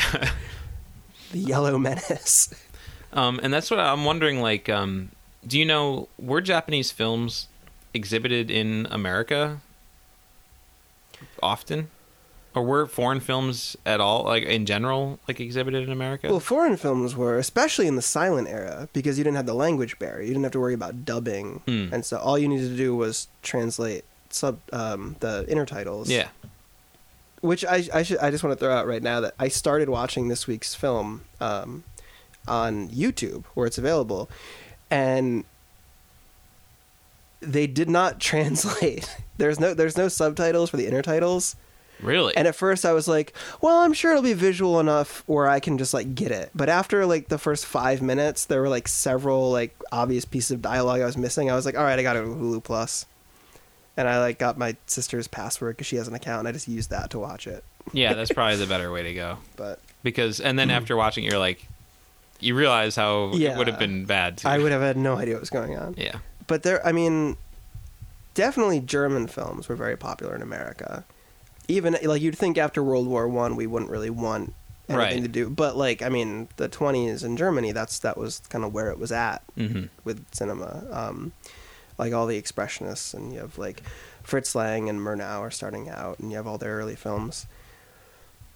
Um, but then you know, when sound came along, it sort of put an end to that to a degree. Mm. We would still get some of them, but until we really got how to do like professionally done like subtitles and or have Mhm. people dub or them, dubbing, then yeah. it was pretty much law. There would be like yeah, without that sort of, immigrants. infrastructure, like you, it's hard to kind of do that. And I'm sure there were small theaters that would show them because I mean, like you think of things like Yiddish cinema, which basically it's like okay, if there's a large city with a Jewish population, there might be a Yiddish cinema where they show films that are in Yiddish, but Mhm. they're not going to play anywhere else because nobody else knows what the hell anybody's talking about, Right. and they're they're not even made for wide release. They're made for these specific Communities, groups. yeah. So I'm assuming you know like all like the Japanese immigrants living in California and stuff like that. There there must have been like some theater that was showing them. I would assume, That makes a lot of sense. but I don't. Nobody was really. Uh, even I mean the the the director of the film we're doing today, Ozu. He none of his films ever even showed at like the Cannes Film Festival or Venice or anything like that. Not even later on, like I was actually I watched another Ozu film, sort of like the prep for this. Uh, his last film from 1962, An Autumn Afternoon, and one of the special features on it is an excerpt from a French television show where two critics are sort of talking about his career and they're remarking about like how oh it's great that finally in France like France you know like where everyone loves film and Yeah. they're always like pushing like cinephilia basically um and like it's like oh we're finally showing Ozu's films in theaters and it's like 15 years after his death yeah. So uh, my yeah, my impression, I guess, is sort of that like films coming out of Japan were not widely distributed internationally. And they didn't really start to have a real sort of impact or influence on American or Western filmmakers until maybe like the 50s Kurosawa when when Kurosawa's films became really who had a big influence Internationally on well-known. western westerns hmm Yeah, exactly. So yeah, the film we watched um, to sort of start this whole thing off was from 1932, a silent film by the name of "I Was Born," but which is such a weird title. And I, I mean, Ozu also had a film called like I Flunked, but so I'm wondering like maybe that was just a regular. I'm my guess is that it's something to do with the translation. Yeah. because the the Japanese language sometimes they have certain you know, there are just certain phrases and certain words and stuff that like, well, in English it kind of means this. So my my guess is that it's kind of just like the closest sort of interpretation. And it probably sounds more natural in to a Japanese person in the native language. But Donkey Kong. well, Donkey Kong was somewhat of a misunderstanding of what. What was it supposed to be? Well, he was a gorilla, and so Kong. Kong. That's where Kong comes from because it's like, oh, that's King Kong. know, Kong means like gorilla, and uh, Miyamoto, the game developer of of the original Donkey Kong, wanted to basically come up with a, a name that sort of meant like stupid monkey, and so Jackass. jackass, monkey. You know, he, he so he sort of saw the English word donkey and thought that it meant like you know, stupid or dumb. And you know, it kind of means that with the jackass, but like it's not really. We don't really think of it like you know, if someone calls someone a donkey, it's not really like oh he's. We know what that means necessarily. But you know, it works. Donkey Kong. But yeah, I was born, but um, it's like the first uh, sound Japanese film was 31, and this is a silent film in 32. And Ozu um, kept making silent films until 36, even though by then pretty much everybody else had moved on. Mhm. But he didn't really want to. He was like, "No, I, I figured out how to do this. I want to keep doing this." Like we're done. It's and like Charlie Chaplin did that Right. in America, you know, and everybody else is like, okay, well, end of silent era, and he's like, well, I got a few more, so he did City Lights and Modern Times, and, hmm and it's weird, like to think like one of the things you think, like, oh well, you know, Japanese culture is very different from Western culture, especially if you're not exposed to any of it, like Right. you might be in the 30s or something. So it would make sense that these films might not translate from culture to culture, but this film it's it could be a Hollywood film if it just had like different actors in a different setting. Like it's, or at least that's how that's how I saw it. I mean, there are certain definitely certain aspects that are specific to Japan, but as far as Yeah. it's like a breezy, it's like a Little Rascals thing. It is but, like, it does have that sort of little. Rascals. Yeah, it's like all these kids get into mischief and stuff. Mhm. Um, although Little Rascals might not constantly tug at their groin Yeah, this is true. or just like pee on the side of a fence or anything like that. Just or be ashamed of their father for yeah, working for somebody else. that whole idea, I, I feel like to maybe someone in Japan, they understand a little more of like the the shame that one might feel Mm. for like realizing that your father isn't a socially important person. But I mean, maybe in the 30s, like people in America might have got that, but like Although, and and I feel a lot of people in the 30s might have been thinking that because you know the 30s, you got the Great Depression. We've got like all these like poor people who didn't used to be poor, yeah, that's true. and like these kids are looking at their parents like, why Why don't you why have can't money? you provide for us? Yeah. What the hell's the matter with That you? is true. Um, but in this day and age, like it's, I feel like it's harder for. We don't have that sort of tradition of like you know you have brought great shame upon your family, Yeah, which seems to be very prevalent in Japanese culture. I feel like in America, it's more like with each generation, you're expected to do better than the previous one, instead of just like you have to stay great. Mhm. It's like, well, no, you just keep getting better, which I mean, that doesn't necessarily work out all the time. Yeah. But that's sort of like the mindset we get. Like, oh, you, you know, like your parents work hard so you can be better than they are, and then you work hard so your kids can be better than you were, and yeah, and one day you can grow up to be president, and yeah, you know,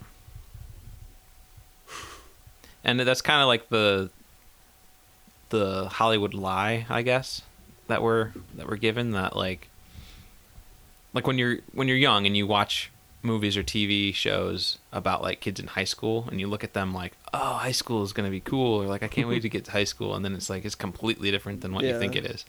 And you're always like you know I want to be an adult because you can do all these cool things but like adulthood is not the way that it is in movies and like romance does not happen the way that it does in movies and like all that kind of stuff another notable thing about the year 1932 in uh, the Japanese film industry is Ozu was not the only person in Japan who like was hesitant at first to go to sound, although he waited longer than most others. Um, they had a rich tradition in Japanese cinema of these people called benshi, which with silent films at first you know it was like oh well you know there, there might be like inner titles and not everybody might be literate so they would have people standing next to the screen. And they would be not only reading out the inner titles, but also sort of like making up dialogue and speaking along with Hmm. the people who are moving their lips on screen. And they were storytellers. And in like the three decades between like the introduction of cinema to Japan and the coming of sound, like these people had built up like cult followings. You'd go to a movie not because of the movie that was playing, because oh that Benshi is going to be doing it. I love that guy, and you'd go and watch him and hear him tell the story. And you know, I mean, the Jazz Singer was 1927. It's the hmm the first film with like synchro the first feature length film with synchronized dialogue and then by 29 pretty much all american films by the end of 29 pretty much all american films that were in production Right. were sound and that was spreading and then you know in 1931 they'd made the first sound film in japan and in 32 they're like well you know like let's keep going with this let's do sound and so the benshi actually went on strike Hmm. which it's weird to think about that because it's like well if nobody wants you to do that anymore i'm not sure why you're striking Well, we're gonna stop. but I mean, it would be like a true strike. Like they would stand outside theaters and keep Right. going in and stuff. Not like these like weird strikes today where it's just like it's just for show. You're just Yeah. standing there, whatever.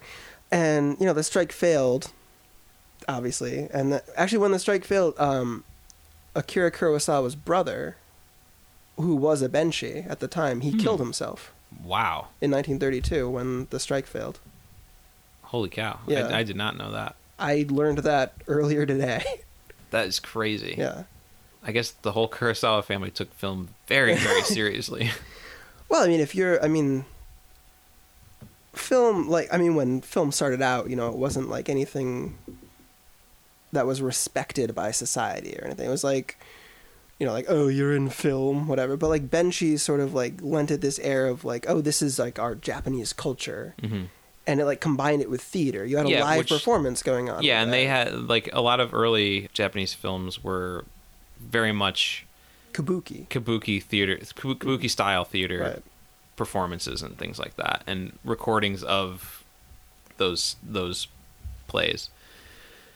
So it makes sense that like they, the two sort of were just intertwined, and it's. But I've never heard of that before. Like a silent film where there's just live people acting out the dialogue Yeah. like that.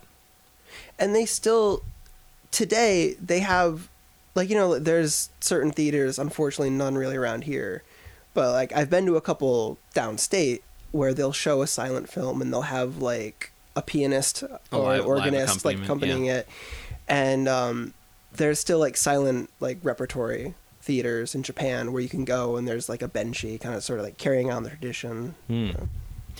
That's, I mean, that's really, really cool. So, yeah, this was my first uh, Ozu film that I've ever seen. if I'd watched it last week, it would have been my second, but it was my third. and the two that I watched, well, Tokyo Story, that's one that you hear about. It often makes lists of like greatest films ever made and stuff. And I watched it years ago, and it's amazing and heartbreaking. And what's weird about it, you don't like when you're watching it, you're like, I'm watching a movie, and then when it ends and you start thinking about it, that's when it starts to like really move you Hmm. and I watched his final film from 1962, An Autumn Afternoon, just a few days ago, and that was sort of the same thing. Like I was watching it, and I was like, "This is kind of like nothing's happening," hmm and and then it's over, and I'm like, "Oh my god!" and and that's sort of like when people would talk about like the Ozu style. That's so it was this very, the camera never moves and it's always roughly three feet off the ground looking up at things and there's very like even though all the shots are static there's a lot of cuts there's very mm-hmm. short shots and between each scene there's these interesting transitions. They called them cloud shots. And often they would be just shots of clouds in between the scenes but also sometimes just shots of the landscape. And they're not necessarily like establishing like the setting of the next scene. They're just a weird little break. Mm. which um when i was studying film at like film history at purchase we never actually watched any ozu but we would talk about him in relation to jim jarmusch and gus van sant Hmm. who they both have done that sort of cloud shot in between scenes and jarmusch definitely with his like very limited movement of the camera and he would just like set up a scene and like kind of turn the camera on and have the actors go and stuff Like there's definitely an influence there to talk about, but it's weird that we didn't actually watch any of his films. And I was surprised watching this early silent Ozu film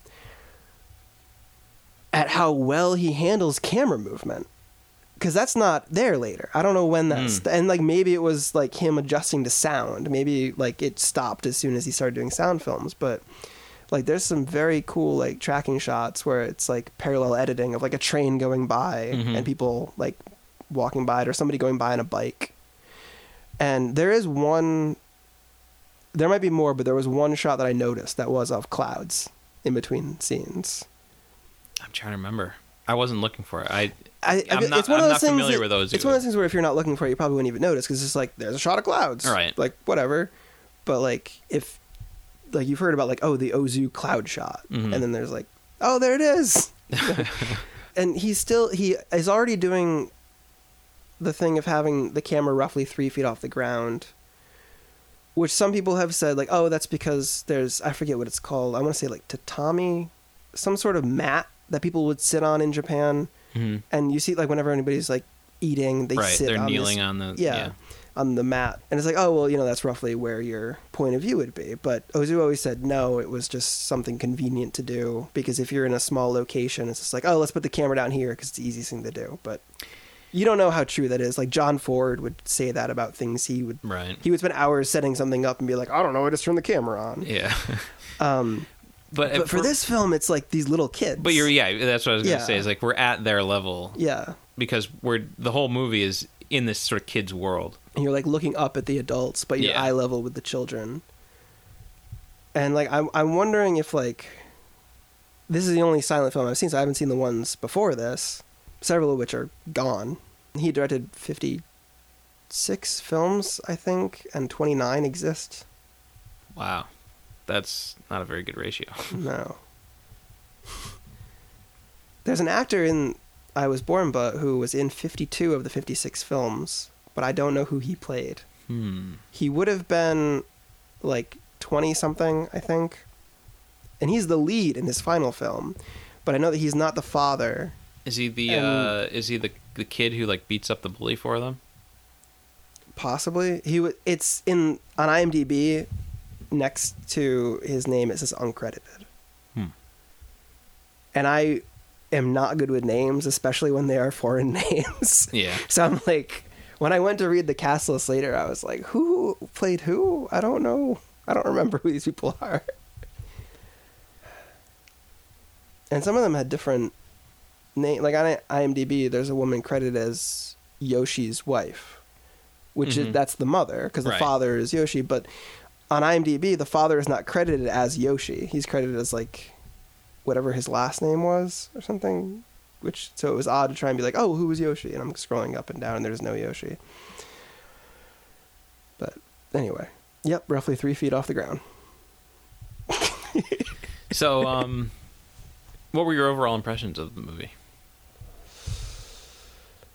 I really liked it, and I was surprised it's such a, like a Western influence. But I guess he was a fan of like Hollywood genre cinema, and I guess like in his diaries that were released after he died, he wrote like entries about like going to the theater to see Scarface, and it happened one night, and how they were Hmm. like masterpieces and stuff, and Wow. just coming from like his later films to it, it was really jarring just because they're so still and so tranquil. And it's such a Yeah, that's that's my sort of impression. I mean, I haven't this is the only one I've seen. Hmm. But I looking at like the titles of like, you know, late summer, early spring, an Yeah. autumn afternoon. or like we, weeds floating on the water or like the the ta- story of floating weeds. the story of floating weeds or like the um Good the taste of green tea on rice. you know, yeah, they feel very just like serene. Mm. um, and that's what I I mean I, that's what I really liked about about this movie. It's the the sort of like thing that you find in a lot of like Japanese films, and um, even in like anime and stuff, is that it, like just this sort of like idolization of the innocence of childhood, and kind of just like this almost obsession with like what life was like when you were a kid and just like the Yeah. the the wanting to just be in that in that world of just like everything is just so everything's in its place everything's nice the world is taken care of and you just are everything just feels i don't know like happy. Or like uh and maybe not all the time happy but just like everything feels okay. Like the everything has order. And it's i feel like in a lot of japanese stuff compared to more western things it seems like the children are often portrayed more as like they just feel more grown up in a way or more mature or like smarter or I'm not sure exactly but they just feel like they have more like ri- they're given like richer characters than like a lot of uh like American children in movies which children like children in movies in like America tend to be like oh well this is a kids movie because the, Right, the and there is the sort of that- characters are children They want to keep the kids from doing things that are too realistic because things that kids do in real life are not always appropriate for kids, yeah which is ridiculous. and uh, but like and that's what I like about like you'll you'll see a lot of times like in, in Japanese stuff like oh that kid that kid is just like peeing like in the side of that house right now or just like he's just they're they have this freeness about them Mm. yeah and I just I, I I get it I don't know I just get sort of like a warm feeling like while I was watching the movie just like Whenever you watch children pee, you yeah, I get this warm feeling, and I no, just like this um, this somewhat this longing to just go back to that childhood, you know, yeah. When everything did feel like the world was just taken care of. The only other um, films I think I've seen involving Japanese children are Son of Godzilla and Godzilla vs. Megalon. it is weird because like the kid in Godzilla vs. Megalon is like wearing the same outfit as the kids in this, sort of like that, like The- the, short shorts and the little hat, the little hat, yeah, yeah. which I guess is just that's what Japanese children wear: the hmm short shorts and a hat. What do you think about the um, like there there are just like certain like little cultural things that sometimes like the motivations of certain characters aren't as clear to me anyway because uh, because I think it's just like a this cultural sort of thing like the the whole bit about like the sparrows eggs and like they're you know the kids are I, mean, I thought it was gross. passing them around in school and like you know it's sort of they, like, their currency almost and they're like cracking them open and just slurping them down It reminded me of like in elementary school, people like chewing sesame seeds on the or sunflower seeds on the Mhm. on the bus. I don't know because they they would always be gross about it, and they, yeah like you'd you go to like there'd be the- like all over the the floor on the Ugh. school bus. There'd be yeah, like all these you know it's funny that you bring that up because like i was kind of the same way like i didn't want i didn't eat sunflower seeds until much later because it just always kind of like I've never eaten them because like do you can you eat the whole thing or do you have to spit them out at some point? Like because that's people would just be spitting them and it was gross. i mean i i eat them all i eat the Okay. whole thing You seem yeah. worried, like oh no, maybe I haven't been supposed to eat these all these years. yeah i'm gonna grow a sunflower out of my mouth but yeah they they like they'd mash them up in their mouth and then they'd be like and just kind of Yeah. they're just gross about it and like maybe it was just easier to get a hold of sparrows eggs in Japan and like kids have to do gross things so that's their gross thing they do. Well, I mean, it it seemed like there's this sort of like mythic quality about them because they think it's going to make give them, them power or give them strength. yeah, give them strength and power. When it when they first showed it, I was thinking like, oh, it's like in Rocky when he's swallowing raw eggs in the Mhm. morning as like first protein. but there probably wasn't any relation in that. Would you ever pull an egg out of a bird's nest and just slurp it down like that? Um, I mean, I wouldn't say never because I mean, like, there's situa like if there's If you're lost in the woods and you're if I haven't eaten in like two days or three days or whatever, and I don't Two know. days or well, maybe three days. yeah, I don't I don't know how many days I'd have to go without eating before I'm like this thing that just came out of this other thing. I'm just gonna but that's the thing is like you don't know if it just came out. Like maybe the the baby's like almost ready to be born. Like you don't know when you crack that egg open if it's going to be just a yolk or if Oh, it's going to be like more of a fully formed bird. That's that's scary. Maybe I would just eat the nest. I I'm fine with twigs. Don't don't worry about and me. random hair and bits and Ugh. pieces of things they found on the ground. Uh, would you? Like what? in a desperate situation. Okay. but yeah, no, no, no. That was Um, that was gross. That was definitely gross. Was there any resolution with the dog? Because they gave the Spurs to the dog, and the dog was sick. But I don't think the dog. Yeah, it's weird because I expected them to kind of let that to kind of become like a more of a thing because they had eaten the egg Right. and the then the dog's hair started falling out and I thought they're gonna be like, oh no, like we've got to do something to counteract it or I don't know, but it was just kind of like, oh, the dog's dying, and then that's that. Or ma- maybe it was just supposed to be like a little, like a joke almost, but I don't know. The dog. Yeah, just like a throwaway joke, like, oh, no one knows why. They're like, oh, it must have been something he ate, and we, the audience, just would be like, yeah, we know what he ate. But like, Those kids, they, they did it. it's one of those like cultural differences where it's like a dog being sick and you don't know what's going to happen to it isn't necessarily funny to us. Yeah. it's hard to like, oh, this is a hilarious joke involving. But see, I'm not sure if it even was supposed to be a joke. But I mean, there are.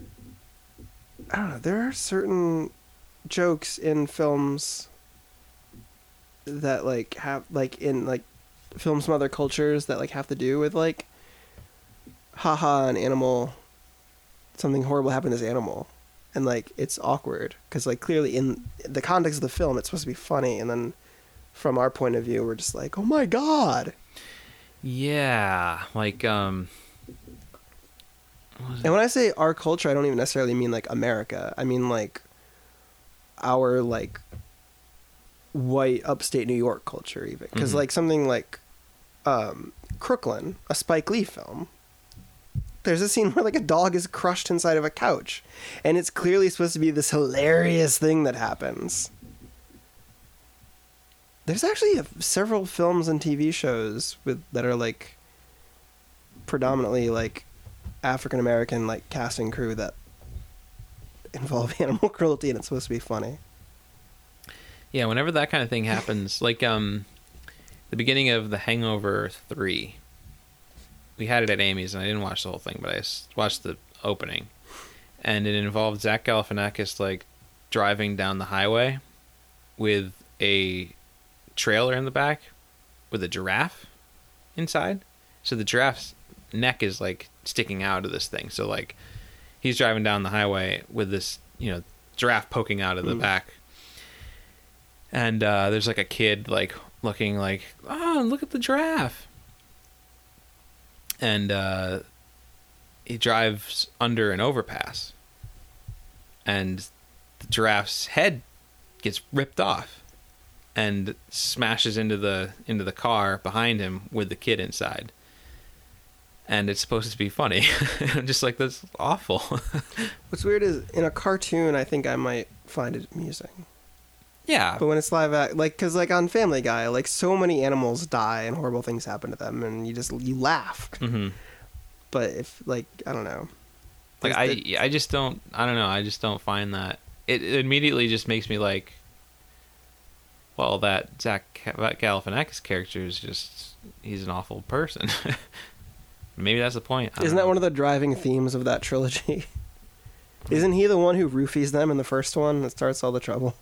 Yeah. So I mean I guess he is an awful person but yeah I don't know. I never really find that kind of humor funny. Yeah, and I've never seen all of The Hangover, only the first like twenty minutes or so. but it's also weird because it's like I can watch you know sort of like horror comedies where people are getting ripped apart or people die in humorous ways, and that that can be funny. Well, it when it's people like you've met people who are jerks, yeah, and you know that people are capable of being horrible. So it's like every time something horrible happens to a, a, a person we in just a work of fiction, it's yeah. like, well, they could have been a dick. we Like, just we just assume that they're not innocent. yeah. And, and but even- I mean, even, even- if they are, yeah, even it's if just they like, are well, really it's just a person. Yeah. And like, but with animals, it's like chances are, if that animal's a jerk, it's because some human made it a jerk. And uh yeah, you, you we never blame the animals. That's why like and it doesn't matter what it is, like you can sit through a movie where like 20 people get killed, but as soon as they kill the dog, you're like fuck that guy. Poor Cujo. Yeah, poor cujo Why did he have to shoot Jaws? I don't understand. He was just a shark. He didn't know any better. King Kong just wanted to love that girl. Well, King Kong is like, I mean, he's Yeah. specifically a sympathetic character. well, so is Cujo to a degree. I mean, he was. Was it bat? He got into a bat cave, right? Got hyped up on bat guano, rabbit rabies. Yeah, he got bitten by bats. Huh. Been a long time, I, I haven't seen Cujo since. and it's a very I don't like. think I've seen I think it's like a either. pre-credit, or no, I think it is the credit sequence. So it's not even like something like really focused on. It's just like this is why he's crazy. Okay. yeah, even I'm trying to think. Oh, the scene. Um, all right, so when they're showing the movies, Yeah, the, sorta the like home the home movies. the amateur movies that like the Yeah. fathers and stuff, and it shows them doing like calisthenics on uh on the roof, like they're sort of like exercising, and he's sort of like goofily exercising. Yeah, that was actually a th- once Japan started like the whole like sort of urbanization thing, like the rest of the world, and they were building these like tall buildings and stuff. Mhm. A lot of businesses would have spaces on the tops of the buildings for the workers to exercise hmm and they would have like calisthenics and some of them would have these little like um uh shooting ranges like golfing shooting ranges not Okay, that makes more sense. not like target practice um, so that was just another cultural thing i was noticing but i really that whole sequence Yeah, is th- well, they well that still happens today. in america No, in Japan. oh okay yeah um, where workers will construction workers will go in in the morning b- and before they're they start work they'll spend like an hour like all collectively like working out and like doing like aerobics and stuff i knew about like businessmen i didn't know that construction workers did that. Maybe that's why other countries are more fit than us. Yeah i mean and like and it seems like japanese culture in general just like they take laziness kind of very seriously. In that like you know they they do things in a particular way. They ha- like they pride like patience and like you know and reflection. Yeah. There's a scene in Ozu's last film, An Autumn Afternoon, where um, the main character is in a bar and he meets this guy who uh, served under him in World War II, and they're sort of like thinking back on World War II, and the the other guy is like, "Oh yeah, if we if we had won." You know, we, instead of us like watching baseball and listening to this music, we would be in New York City right now, and they would be like, you know, like doing these different. I forget what he mentioned, some sort of like food they were eating and things like, you know, like Japanese culture would have taken over America, sort of. And um, the main character, like as the conversation goes on, he actually says a line where it's like, maybe it's for the best that we lost. And I can't imagine an American ever being like, like it, you know, like we like we lost like World War II, like ever Mhm. just being like, maybe it's for the best yeah like just being able to like separate any sort of like national pride with just like some sort of like logical exploration of the actual issues and Mhm. things but like in I, I really don't know about japanese culture in general but the characters in that film are like well you know like the militarists were like out of hand and like we it was horrible living like that and like you have to like join the military and you have to go to war and you have to kill all these people and it's like let's just live life. Hmm and like after world war ii like they got rid of their military and they started focusing on other things which is uh, you'd think other countries would like learn a lesson from that like oh Yeah. I wow mean- look at look at how japan's doing right now and they don't have they, a like military. they've, they've grown like it's insane for a country that was like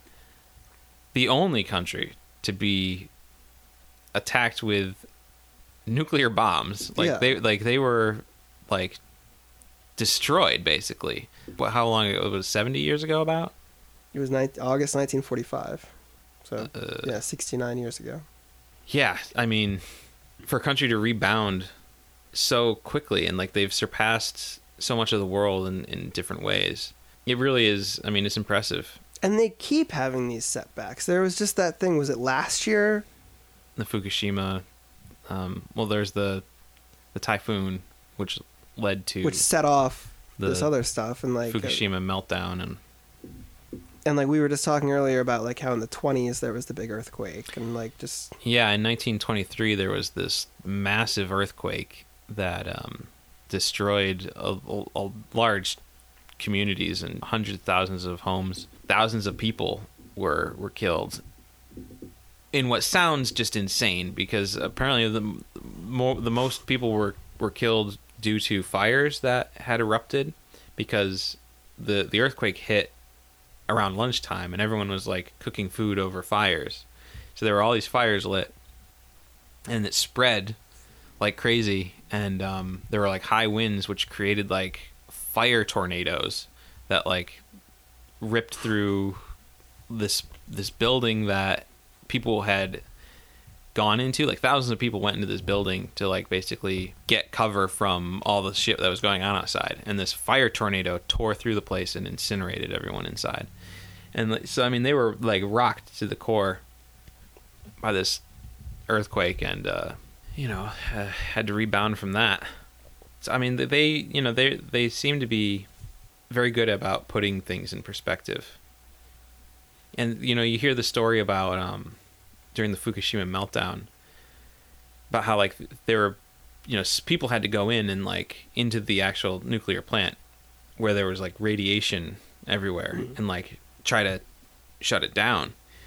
And um there was like a group of like elderly people who like volunteered to go in so that like the younger people didn't have to get the radiation poisoning so they were like, you know, we we don't want the young generation to have to deal with that. Like we're we're old and we can we should be the ones to bear the the weight of that. So they all went in and got radiation. I can't see that happening in our culture.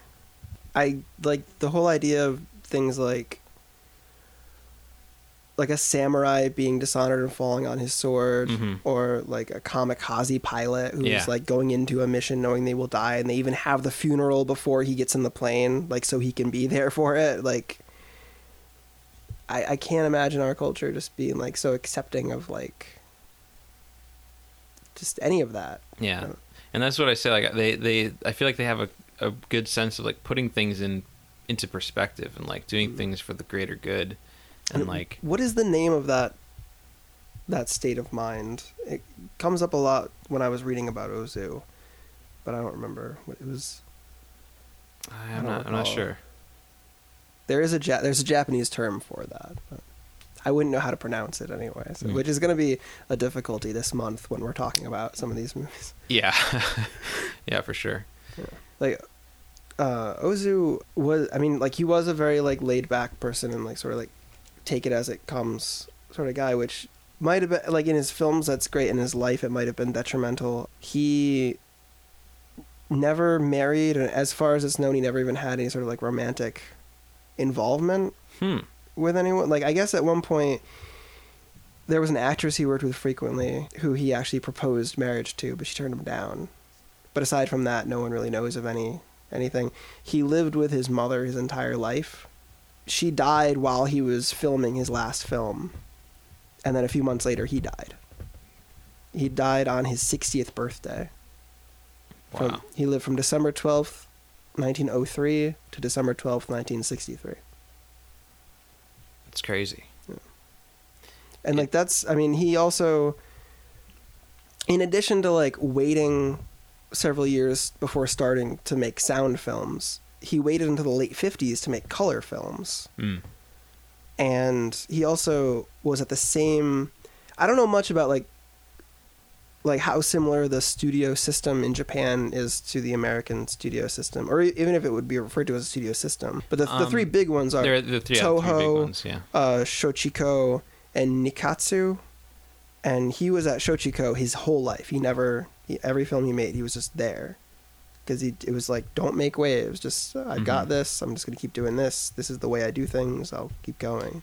Yeah, I mean it's very like Zen Buddhist sort of like mentality. of just being like finding contentment in your life. And like at the end of I Was Born, but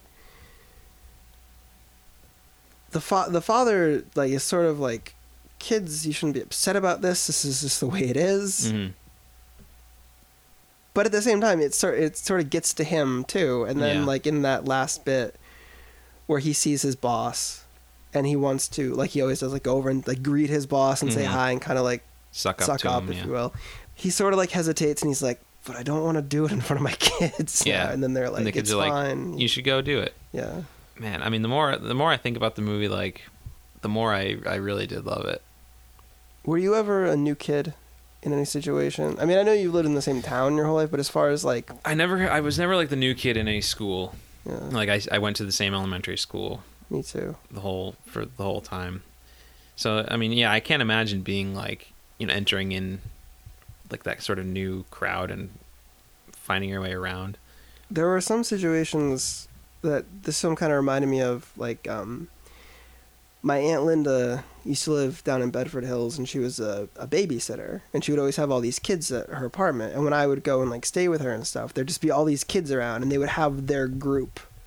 And all of a sudden, it's like, who this? Who's this Tim kid from upstate? What's this Mhm. about? And like, and then you'd have to go through this sort of thing where it's like clearly they don't like me, Mhm. and they're gonna be picking on me, but then you just kind of like deal with it, and then all of a sudden you're part of the group. But in that situation, it's like, oh, and now it's time to go back upstate, so whatever. Yeah, But it is very like, I don't know, just reminded me of that, like, uh, like when these, you know, the two brothers show up, and there's all these like new kids they have to deal with, and um, they have their own group, like. You know they're gonna have to do these horrible like rites of initiation, yeah. but eventually it'll just be like whatever. And and their particular rite of initiation seemed to be this like funny little ritual they do where like they'd hold up their fingers and almost command the the the person to lay down on their back and then they would cross themselves. and then they'd cross themselves and like reach out their arm and almost like raise them back up. which that must be some Western influence, crossing yourself. Yeah. I was Um, wondering about that. Yeah, and that's actually similar to something which I guess is around here. I never heard of it until I was working at Bard. There's something I forget what it was called. Something with like bird something. You I don't know how to describe it. So you describe what I'm doing right now. Um, he's creating uh, like a mask with your hands, almost Yeah. almost like holding your hands I'm- upside down on your face. Yeah. Um, but anyway, I and someone did that to me at Bard, and I was like, okay, I don't. And then like, it was actually one of the stretches we had to do at Bard because it stretches your wrist Hmm. really good. And then somebody was saying like, yeah, what you're supposed to do when somebody does that to you is you have to like lay down like you're dead. And I was like, Hmm. why? And they're like, I don't know. It's just like something people do. And I'm like, I don't think that's true. And they're like, no, no, I've seen people do it. People do, and like, I, but I, it's not anything that ever touched my life outside of that. But I mentioned it to somebody else and they had heard of it. But I forget what it's called, like something bird. I don't know. In America, we flip the bird, Ha! and then you're supposed to fuck off. All right. Yeah, it's funny. Like the the kids, whenever like they early on in the film, when they're they're like dealing with the bully, and he's like, "Hey, come out here. I'm gonna give you a good one. You know, when when you go to school or whatever." And they'd sort of do this little like pose almost, and like make like a like stick their tongue out and squint with one eye, and like stand on one foot, and like kind of Yeah. make this sort of silly pose. That kind of thing is the is the sort of thing that doesn't translate so well into our sort of culture. The nuances of like the the facial expressions and what they sort of what kind of real meaning they have. Because facial expressions seem to be very very important in the in the way that they uh, convey those kinds of emotions. Like I, you always see like them like uh they'll pull like one eye down stick their tongue out or i don't know And it's similar to what they see their father doing in the film later. yeah sort of acting Childish. yeah and it's it's funny because like and that's at the at the point in the movie where I start to realize the the cultural discrepancy almost because they're watching the home movies and their father comes up and at first they're like, "Hey, it's it's our dad," you know. And then he starts making all these goofy faces and everyone's laughing and all even the kids are like, "Hey, your dad's really funny." And to me, like you know, if we were growing up and like you were with like a group of like kids in school, if, if you were in school and like your dad came in and did like a I don't know funny sort of stand up thing, and all the kids were like, "Hey, your dad's really funny." I can't imagine that happening, but okay. but, and, if your kids were like, you know, "Hey, your dad's really funny," you'd take that as like a compliment. You know, Yeah. you'd be like, "Yeah, he is," you know, because he's popular with the kids. But these kids, like, as soon as they start seeing their dad doing these funny faces, their expressions just like sort of grow, just like they grow stone faced, and they kind of just look at each other like, "Oh boy," and all the other kids are like, "Hey, your dad's really funny," and then they just get up and leave, and they're like, "That I didn't know our dad was like that." like he's he's making himself look like a fool for his boss. And there's a scene a little before that where their father is uh he just got out of work and he's so he's like changing out of his work clothes into his like robe Mm-hmm. and um it's kind of weird because he's just like taking off his clothes while talking to his kids. He's like, well, and especially like But- in the scene where like he realizes that one of his kids like lied about getting uh, an an excellent uh, Yeah. grade on his assignment. So he knows his kid was is lying, and he's like, you know, I'm very ashamed of you, and he starts taking off his clothes Yeah. and he's sort of giving his like kids a stern talking to like i'm gonna show you one what who the real boss is around here. He like takes his pants off. And i'm like what's going on? And in the middle of that sequence, like one of the sons nudges the other one and points to his socks. Right, which I to us is like, i didn't know what he was talking about. And I think I'm not sure. I was very confused when I was watching it. I was like, are they laughing because he has hairy ankles? Like, what's? or like that his Um, socks aren't pulled up or I like, think it what? might have been because this is back when men wore garters to hold their socks up. We didn't have the Ah. elastic at the time. Because now you know you s- it'd be weird if a man was wearing garters. um, that would be but you know, like you go back a few decades, and it's like, well, you're wearing dress socks. There's no elastic in them. You wear garters around your legs to hold your socks up, and it looks nice and professional. And he's got these socks that are like rolled down, so not rolled down, but they're just kind of falling down. Mm. And I think they're like, "Oh, that's shameful. Our father doesn't wear garters. Like that. Maybe that's what it was. that would make sense yeah like that he's yeah that he's kind of And that's really, I think that might be the first moment that sort of, well, the opening scene where they're stuck in the mud and they need help, maybe, but nothing's really made of it. yeah yeah But that's the first moment with the socks that really like draws its attention to like these kids are kind of like looking at their father as not perfect, Mhm. which is a rite of passage that everybody has to go through at some point when you realize like, oh, this guy's just a guy. yeah but ultimately they they accept him for who he is and and i love how just like you know through the whole movie there's like this the bullies that are you know there's the kid who's like bullying them and um they're trying to fit into this group but they're all kind of not they seemingly not willing to let them kind of in yeah. but by the end you really feel like you know that they've they've made they're all friend they're all really good friends now. And i just love that whole notion of like encountering someone who at first it seems to be your adversary but winds up being one of your closest friends. And that's something that I, i've seen a lot in japanese films and television and stuff. Like in the anime Dragon Ball Z, for instance, it's a really really long story. starts with with Goku being like a baby basically, and it goes all the way to he's you know fully grown and has his own kids and stuff.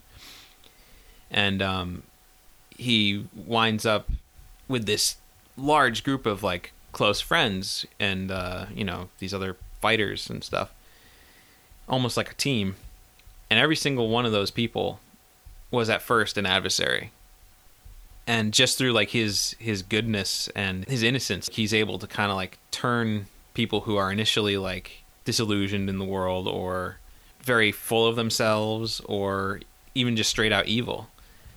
Just by, you know, being himself, he's able to kind of turn those people into his closest friends and allies and turns them to to being good. And um yeah, I just I just like that sort of like the the, the Japanese sensibility of like of just pro, like uh idolizing innocence, kind of like what I was saying before. Mm. Like really it's a it's a trait to be admired because I mean in America like all of our heroes are broken and I once was blind but now I see the real world. But yeah, It's weird when I first mentioned the film to you as one that I wanted us to watch. My description of it was these kids see a movie of their father kind of like goofing off and they're ashamed of him. I don't remember you then- saying specifically the movie bit. I just remember you saying like it's about these kids who are ashamed of their father. When I watched the film, it was weird that it's like a 90 minute movie and that's like the last half hour of it. Yeah. And like I'm sitting there, I'm like, like what did I like? I told him that, and it's not even like I, I that's all I really know going into it Mm. because of like things I'd heard elsewhere about it. And then there's the hunger strike at the end, which I there's a film that Ozu made in the late 50s called Good Morning, which some sources have referred to it as a remake of I Was Born But Yeah. Yeah, I But- read a little bit about that. But it um based on what I read about it, it just seems to focus on like the kids are striking or the kids are going on some sort of strike so that their parents will buy them a TV, Yeah. which like maybe it does have more to do with I was born but also but like I'm wondering if that's just like oh the kids go on strike therefore it's a remake of I was born but Well, I mean, the way I saw it described was that it was a loose remake, but I can, I mean, I can see how it could be tied into it. Like, if the family can't afford the TV, Yeah. for instance, and the kids are like, "Why can't you just buy a TV?" And it's like, well, you know, you need money to do that. And it's like, well, you don't have money.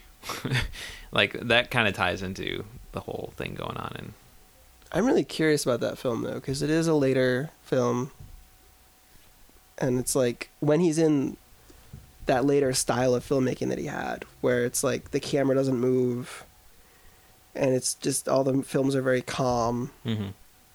and yet it still has children at the center of it i'm just Mhm. wondering how that works together because like because kids are not known for their calmness. no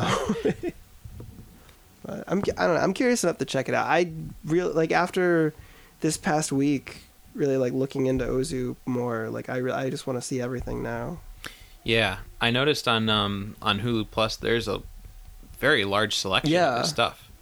Because there's been a lot of stuff that criterion has put out by him and they're they Yeah. all seem to be on hulu plus and and also some other films I A don't A lot of other like uh, early Japanese stuff, Mm. um, which I actually before watching this I was looking on Netflix to see if there was any other like kind of stuff that would be good to watch before this. Like I was looking for because I wanted to watch it in like sort of chronological order. So I'm like, I wonder if there are any films pre 1932, you know, Japanese films, and I couldn't find anything. And then I went over to Hulu Plus and I saw like after I was done in the movie, it said like, oh, you might also like this, and I was scrolling through it and I'm like, damn, they've got like tons of movies here. Yeah, like I there's it's a whole one of the things I like about doing this this month is like it's this whole new world of film to explore. It's like starting over. Like, Yeah, I don't really yeah, know I much mean- going in. I've never seen a Mizoguchi film. I've never seen a Naruse film, and there are these like kings of Japanese cinema. Mhm. I, I've only seen one Kurosawa film, and Yeah. yeah, Well, next week we're, um, I guess, straying away from the the masters of Japanese cinema, kind of going for a little, still largely important in, in the in the world of of Japanese culture and and film, the kaiju, the giant monster, which would come to dominate so much of their of their fiction. Just like the idea of a giant robot or a, gi- a giant monster or a giant robot battling the giant monster. Dime a dozen when it comes to those kinds of stories. But this is the the one to rule them all the king of the monsters gojira godzilla. There is a new Godzilla movie coming out in America, and another American remake. They were giving it another go. Um, thankfully, I say. This time it seems to be deadly serious. Like Well, that's something that based on the commercials. we'll we'll see in the original Godzilla. Which have you seen the original Godzilla? I've only seen the Americanized version of The the, Americanized original, version, yeah. with Which added same, footage same of with Raymond me. Yeah, uh, called Godzilla King of the Monsters. yeah.